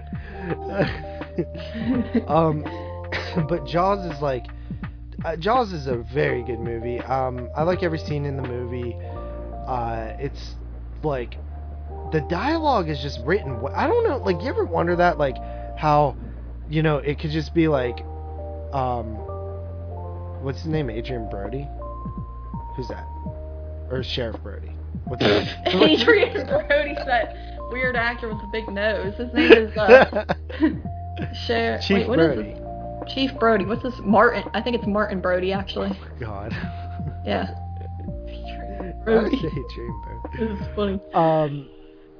Anyway, like, just hearing him talk to the mayor, like, do you ever wonder, like, why certain movies, like, capture your attention dialogue-wise?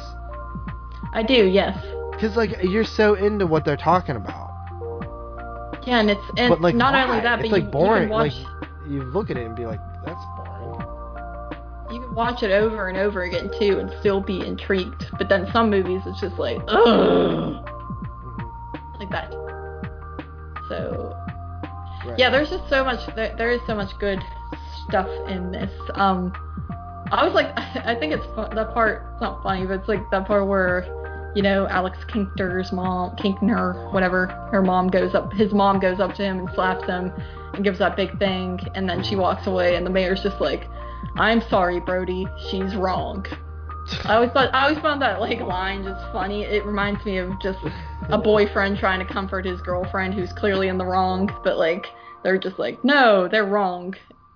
It was funny. Yeah. But, um, that's a very powerful scene when he dies. And yeah. um, speaking of Kitner's mom, you have a shark effect on that. Yes, and I've seen this before, and I thought it was pretty cool. And I, I've looked it up too to make sure it's true, because you know some people just write up bullcrap memes on the internet. But uh, so the guy who played him, his name is Jeffrey Voorhees, actually, and he uh, lives in Massachusetts. Um, I even found like a little interview with him that I was kind of skimming through, and he lives in Massachusetts. He moved to you know Martha's Vineyard at a young age, and they were shooting Jaws, and uh, he was like got involved because he wanted to be an extra, and they ended up casting him. But anyway, um, so he owns some sandwich place, which I could not find the sandwich place online either, because I would like to go there if I ever visit that area. But and basically on the menu there is an Alex Kint, Kint, Kintner, Kit, Kintner, Kintner, Alex Kitner. Kit, Kitner. Okay, I always think there's an N, but Kitner. That's much easier. Um, there's an Alex Kitner sandwich or burger or something on the menu, and uh, Lee, I forget her last name, but I know her first name was Lee. Um, she was in town, the lady who played the mom of him back in Jaws days, and uh, she went into that restaurant, saw that that was on the menu, and she was like, oh wow, I played um, that kid's mom back in the day. And they were like, oh well, we're gonna go get the owner, and the owner was the guy who played the kid, and they reunited and they knew who each other were right away, and it was this cool little thing. Um and actually, like that interview I read, it, it, it happened kind of different than what that thing says. It looks like it said something along the lines of uh he recognized her right away and went up to her and said like, excuse me, but are you like are you like my mother from a past life or something? Or he said, do you believe in reincarnation? And she like knew who he was, and she was like, oh my god, yeah, I had a son who drowned in the ocean years ago. And everyone else in the restaurant was looking at them like they were crazy, and then they like That's crazy yeah but she um she actually passed away back in April, so R I P to her. She was like ninety something years old. Good good run good run yeah yeah alright um Jaws two Uh, is basically like Jaws one, but not as good, basically. Yep. That was the first time watch for me. I was always curious on it, because I knew it had returning cast members, uh, with the fi- basically Chief Brody and the mayor, and I think the mayor's assistant and his wife, so I always thought, like, oh, it's probably not that bad of a movie then. I'm sure if I like the first one, I'll like this. And honestly, I just, I thought it was kind of... It's not even a bad film. It's just you look, you can't help but look at it and compare it to Jaws. And I think it's because you're dealing with the same characters, kind of the same situation again, and it just feels like a ripoff of Jaws, but it's actually the sequel to Jaws. And it, it, it has its moments. I do, I do like the part where he's kind of on the watchtower and he runs down and basically starts shooting at the water and scares everyone to death, and it's just a school of fish. Um, mm. I like stuff like that, and then, you it's know... It's just so weird because it feels like Jaws. You're like, everything looks like Jaws, like... It, yeah. It just like feels even, like it's Jaws, but it's just like, man, like, they really missed the mark on this one. Mm-hmm. And having the...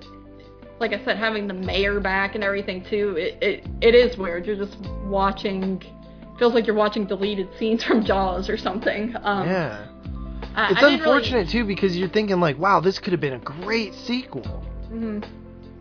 So, but, uh, like, little do you get all that stuff back. Right, right. I would have, um, like, I think if Hooper came back, Cooper, Hooper came back, he would be, it would have elevated the movie, because he's my favorite character in Jaws. Yeah, it probably would have been fantastic with him back. I think that's what the film is missing. I think, the, I, I love all three of them. And I love Quint as well. Of course, he can't come back, but I think that really... Oh, his name is Cooper. I could call him Cooper. Yeah, because he was uh, dead in the movie and in real life.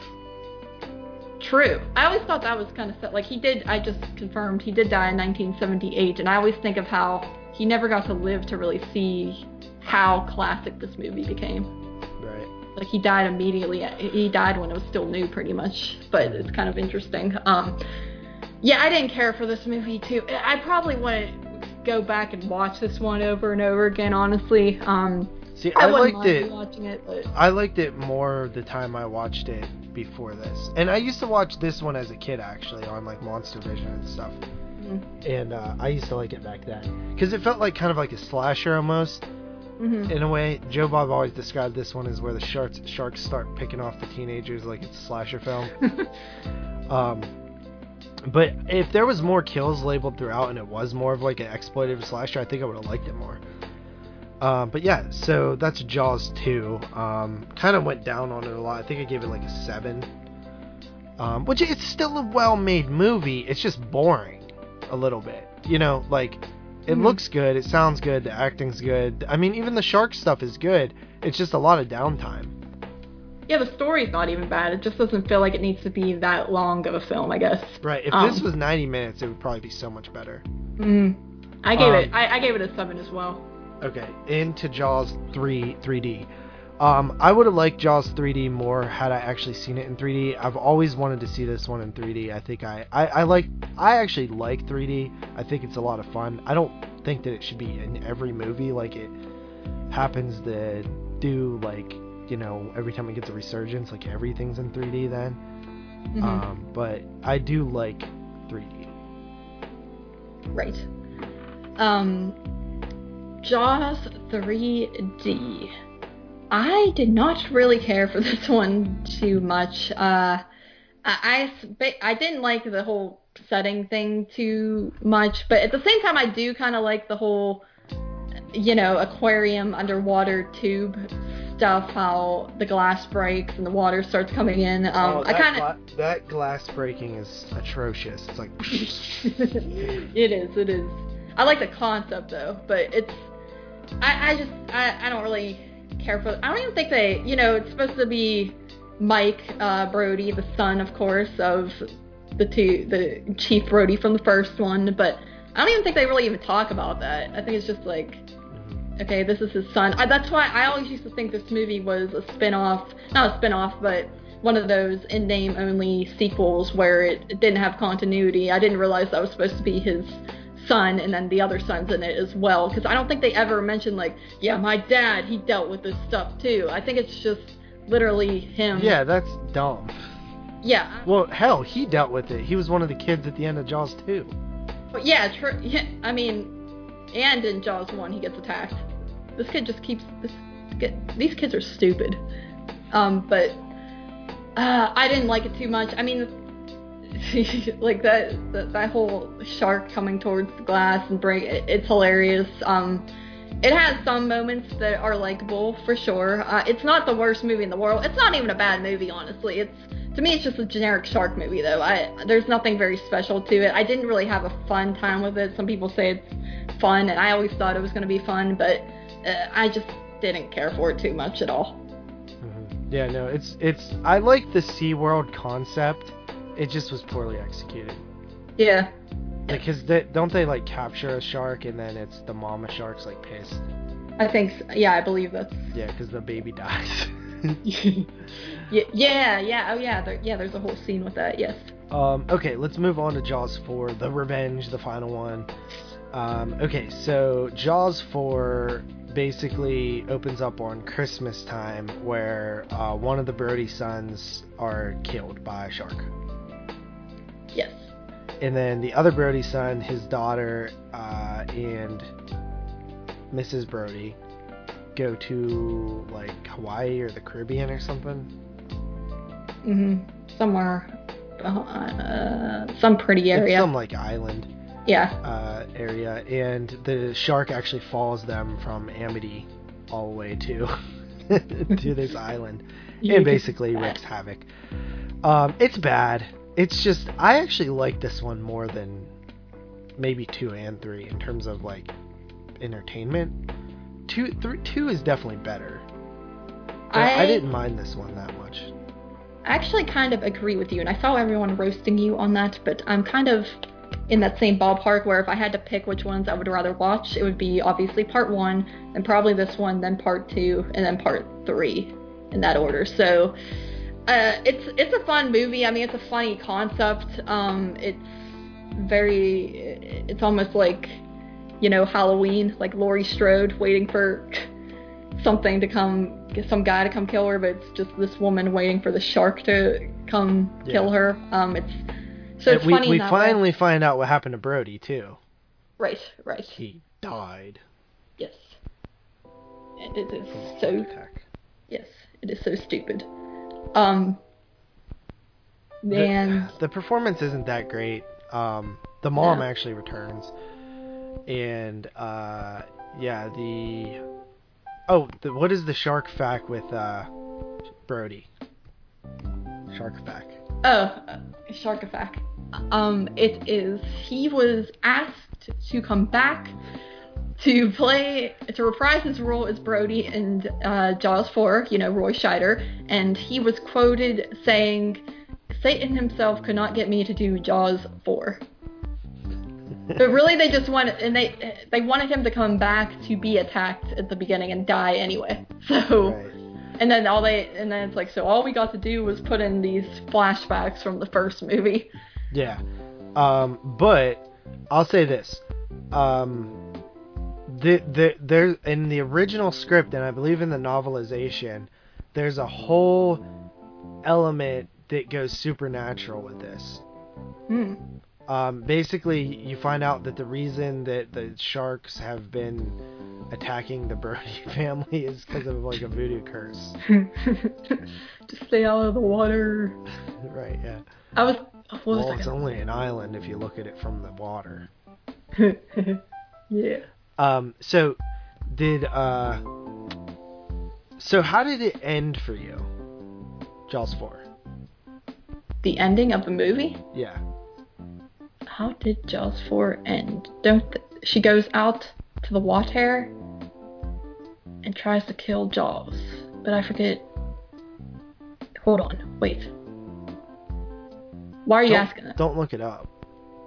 I can't well, remember the end. I know she goes out. She gets on. She's mad because the shark like attacks, I think, her granddaughter, and then she gets on. I remember she gets on the boat and then she goes out to the water, and then she's trying to kill the shark, but I forget what happened. Um, because uh, there are two different endings to the movie. The D V D release always owned... There was one D V D release, which I actually own, that had the good ending, I guess, which is um, the shark, like, explodes. Oh, oh, oh, okay, yeah. It uh, the ending I saw, the shark... explodes, and while it's exploding, there's this dramatic thing where it's got the flashback of Chief Brody, like, with the gun being like, "Come on, you," and it's, and then he, right. like, shoots it, and then that's, then it shows the actual shark exploding, and that shows a scene of the shark falling into the wire that looks like it was copy and pasted from the first movie. Yeah. Um, I think that the shark, I think the other ending, it's, like, stabbed to death or something with, like, the boat or something. I hmm. can't remember. But, um, okay, so you got the good ending then. Uh, yeah, I guess most so. Of the D V Ds had the bad ending for the longest time. Yeah, um, I was going to say one more thing. What was, oh, I was going to say, did you know that the stupid tagline this time is personal? There's a reason for it? Yeah, because the shark's after them. No, it's a, it's a joke because in Back to the Future two...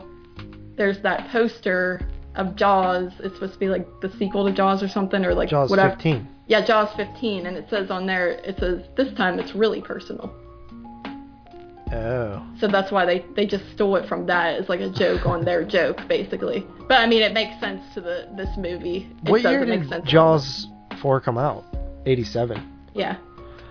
Um, I I think somebody should make a fan film called Jaws fifteen. Yeah. Somebody, I guarantee somebody probably has. Probably. Um, all right, so let's get into our last one. This is The Reef twenty ten. All right. And uh, it follows a group of Australian um, boaters, like people on a boat, friends, and the boat hits a reef, a coral reef, and it rips the hull and it sinks and it goes upside down. Mm-hmm. Uh, and basically, they are stuck on the boat. um, in the water, and they know that there is an island called Turtle Island ten miles to the north. Uh, they know which way north is from their watch, so they decide that they are going to try to swim the ten miles for safety because they don't think um, that they will be saw or noticed um, before they die of dehydration. Um, um, when they start swimming, eventually sharks show up. And I will say, like, fir- first and foremost, I think this is the second best shark movie ever made. Yes. Do you agree? I do agree. I think it's uh, very, it's great. I mean, it's um completely serious, and it's actually scary in what it's doing. Um, and it has that whole open water concept. Right. That I like, because that is terrifying to me, to be out in the water and be stranded and not know when, well, these guys, they think they know when they're going to see land again. Um, so I thought the movie was very fantastic, and great performances from all the characters. Right. Right.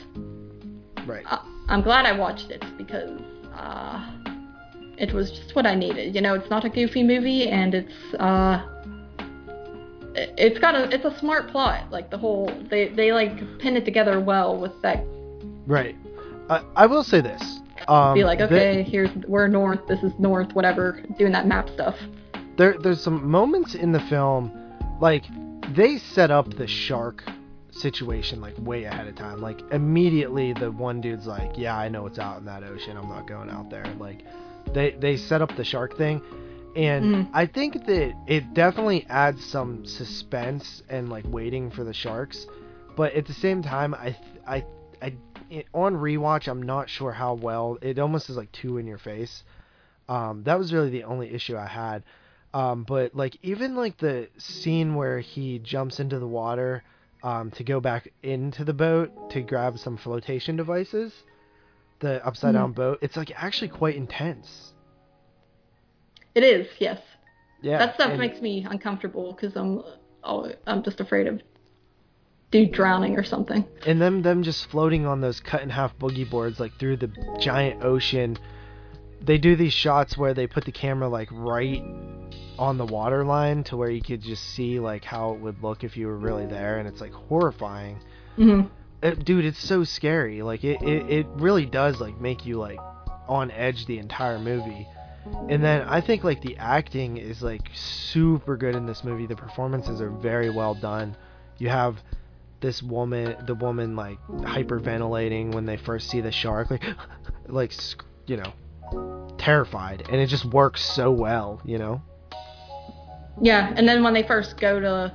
Like, I like the whole scene when they first go to leave, and then two of them are going to stay behind, and it's that scary thing of, should we stay behind or should we not? And then the one girl decides to go, like, before it's too late with them, and then the one guy is just behind. It's a scary Yeah, I concept. Can't imagine how scared that guy might have been after, like, a couple hours went by.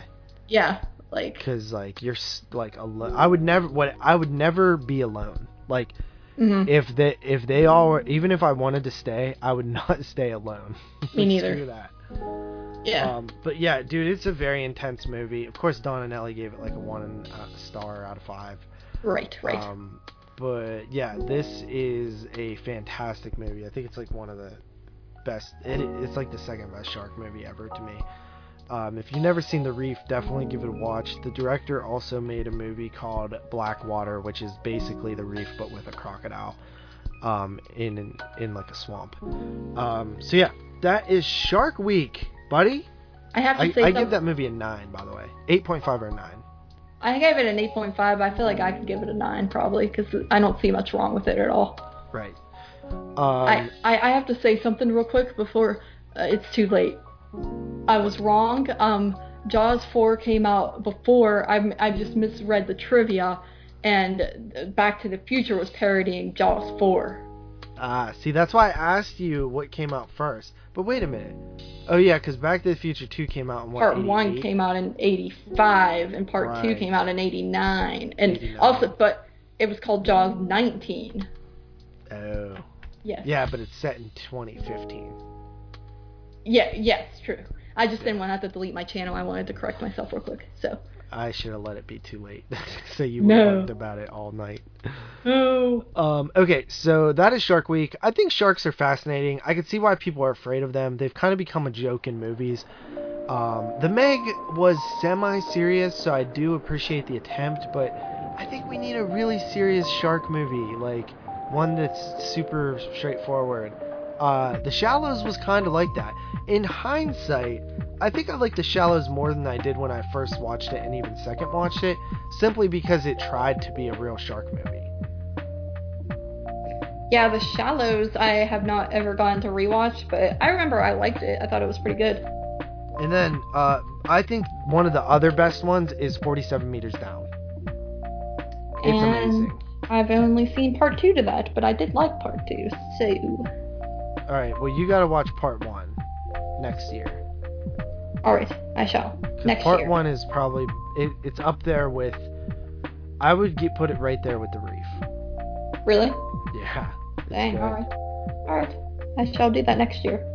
Alright, um, with that said, I think that's gonna be it. That's around three hours of shark talk for you guys. Um, next week, we'll have Train to Busan two, I believe. There's a slight chance that we push that back a week because there is possibilities that they're going to open in the theater, that it's going to be in the theater, um, but it won't be for two weeks. So if that, if we get any word halfway through next week or something, then we'll push it and wait another week so we can check it out in the theater. Um, but if not, we're going to do it on, you know, just watching it on our laptop or whatever. Um, so, uh, yeah, so we'll see you guys then. Blind Spots will return next week. Don't forget that, Carly. I um, don't. All right. And we'll see you guys next time. Peace out. Sharks.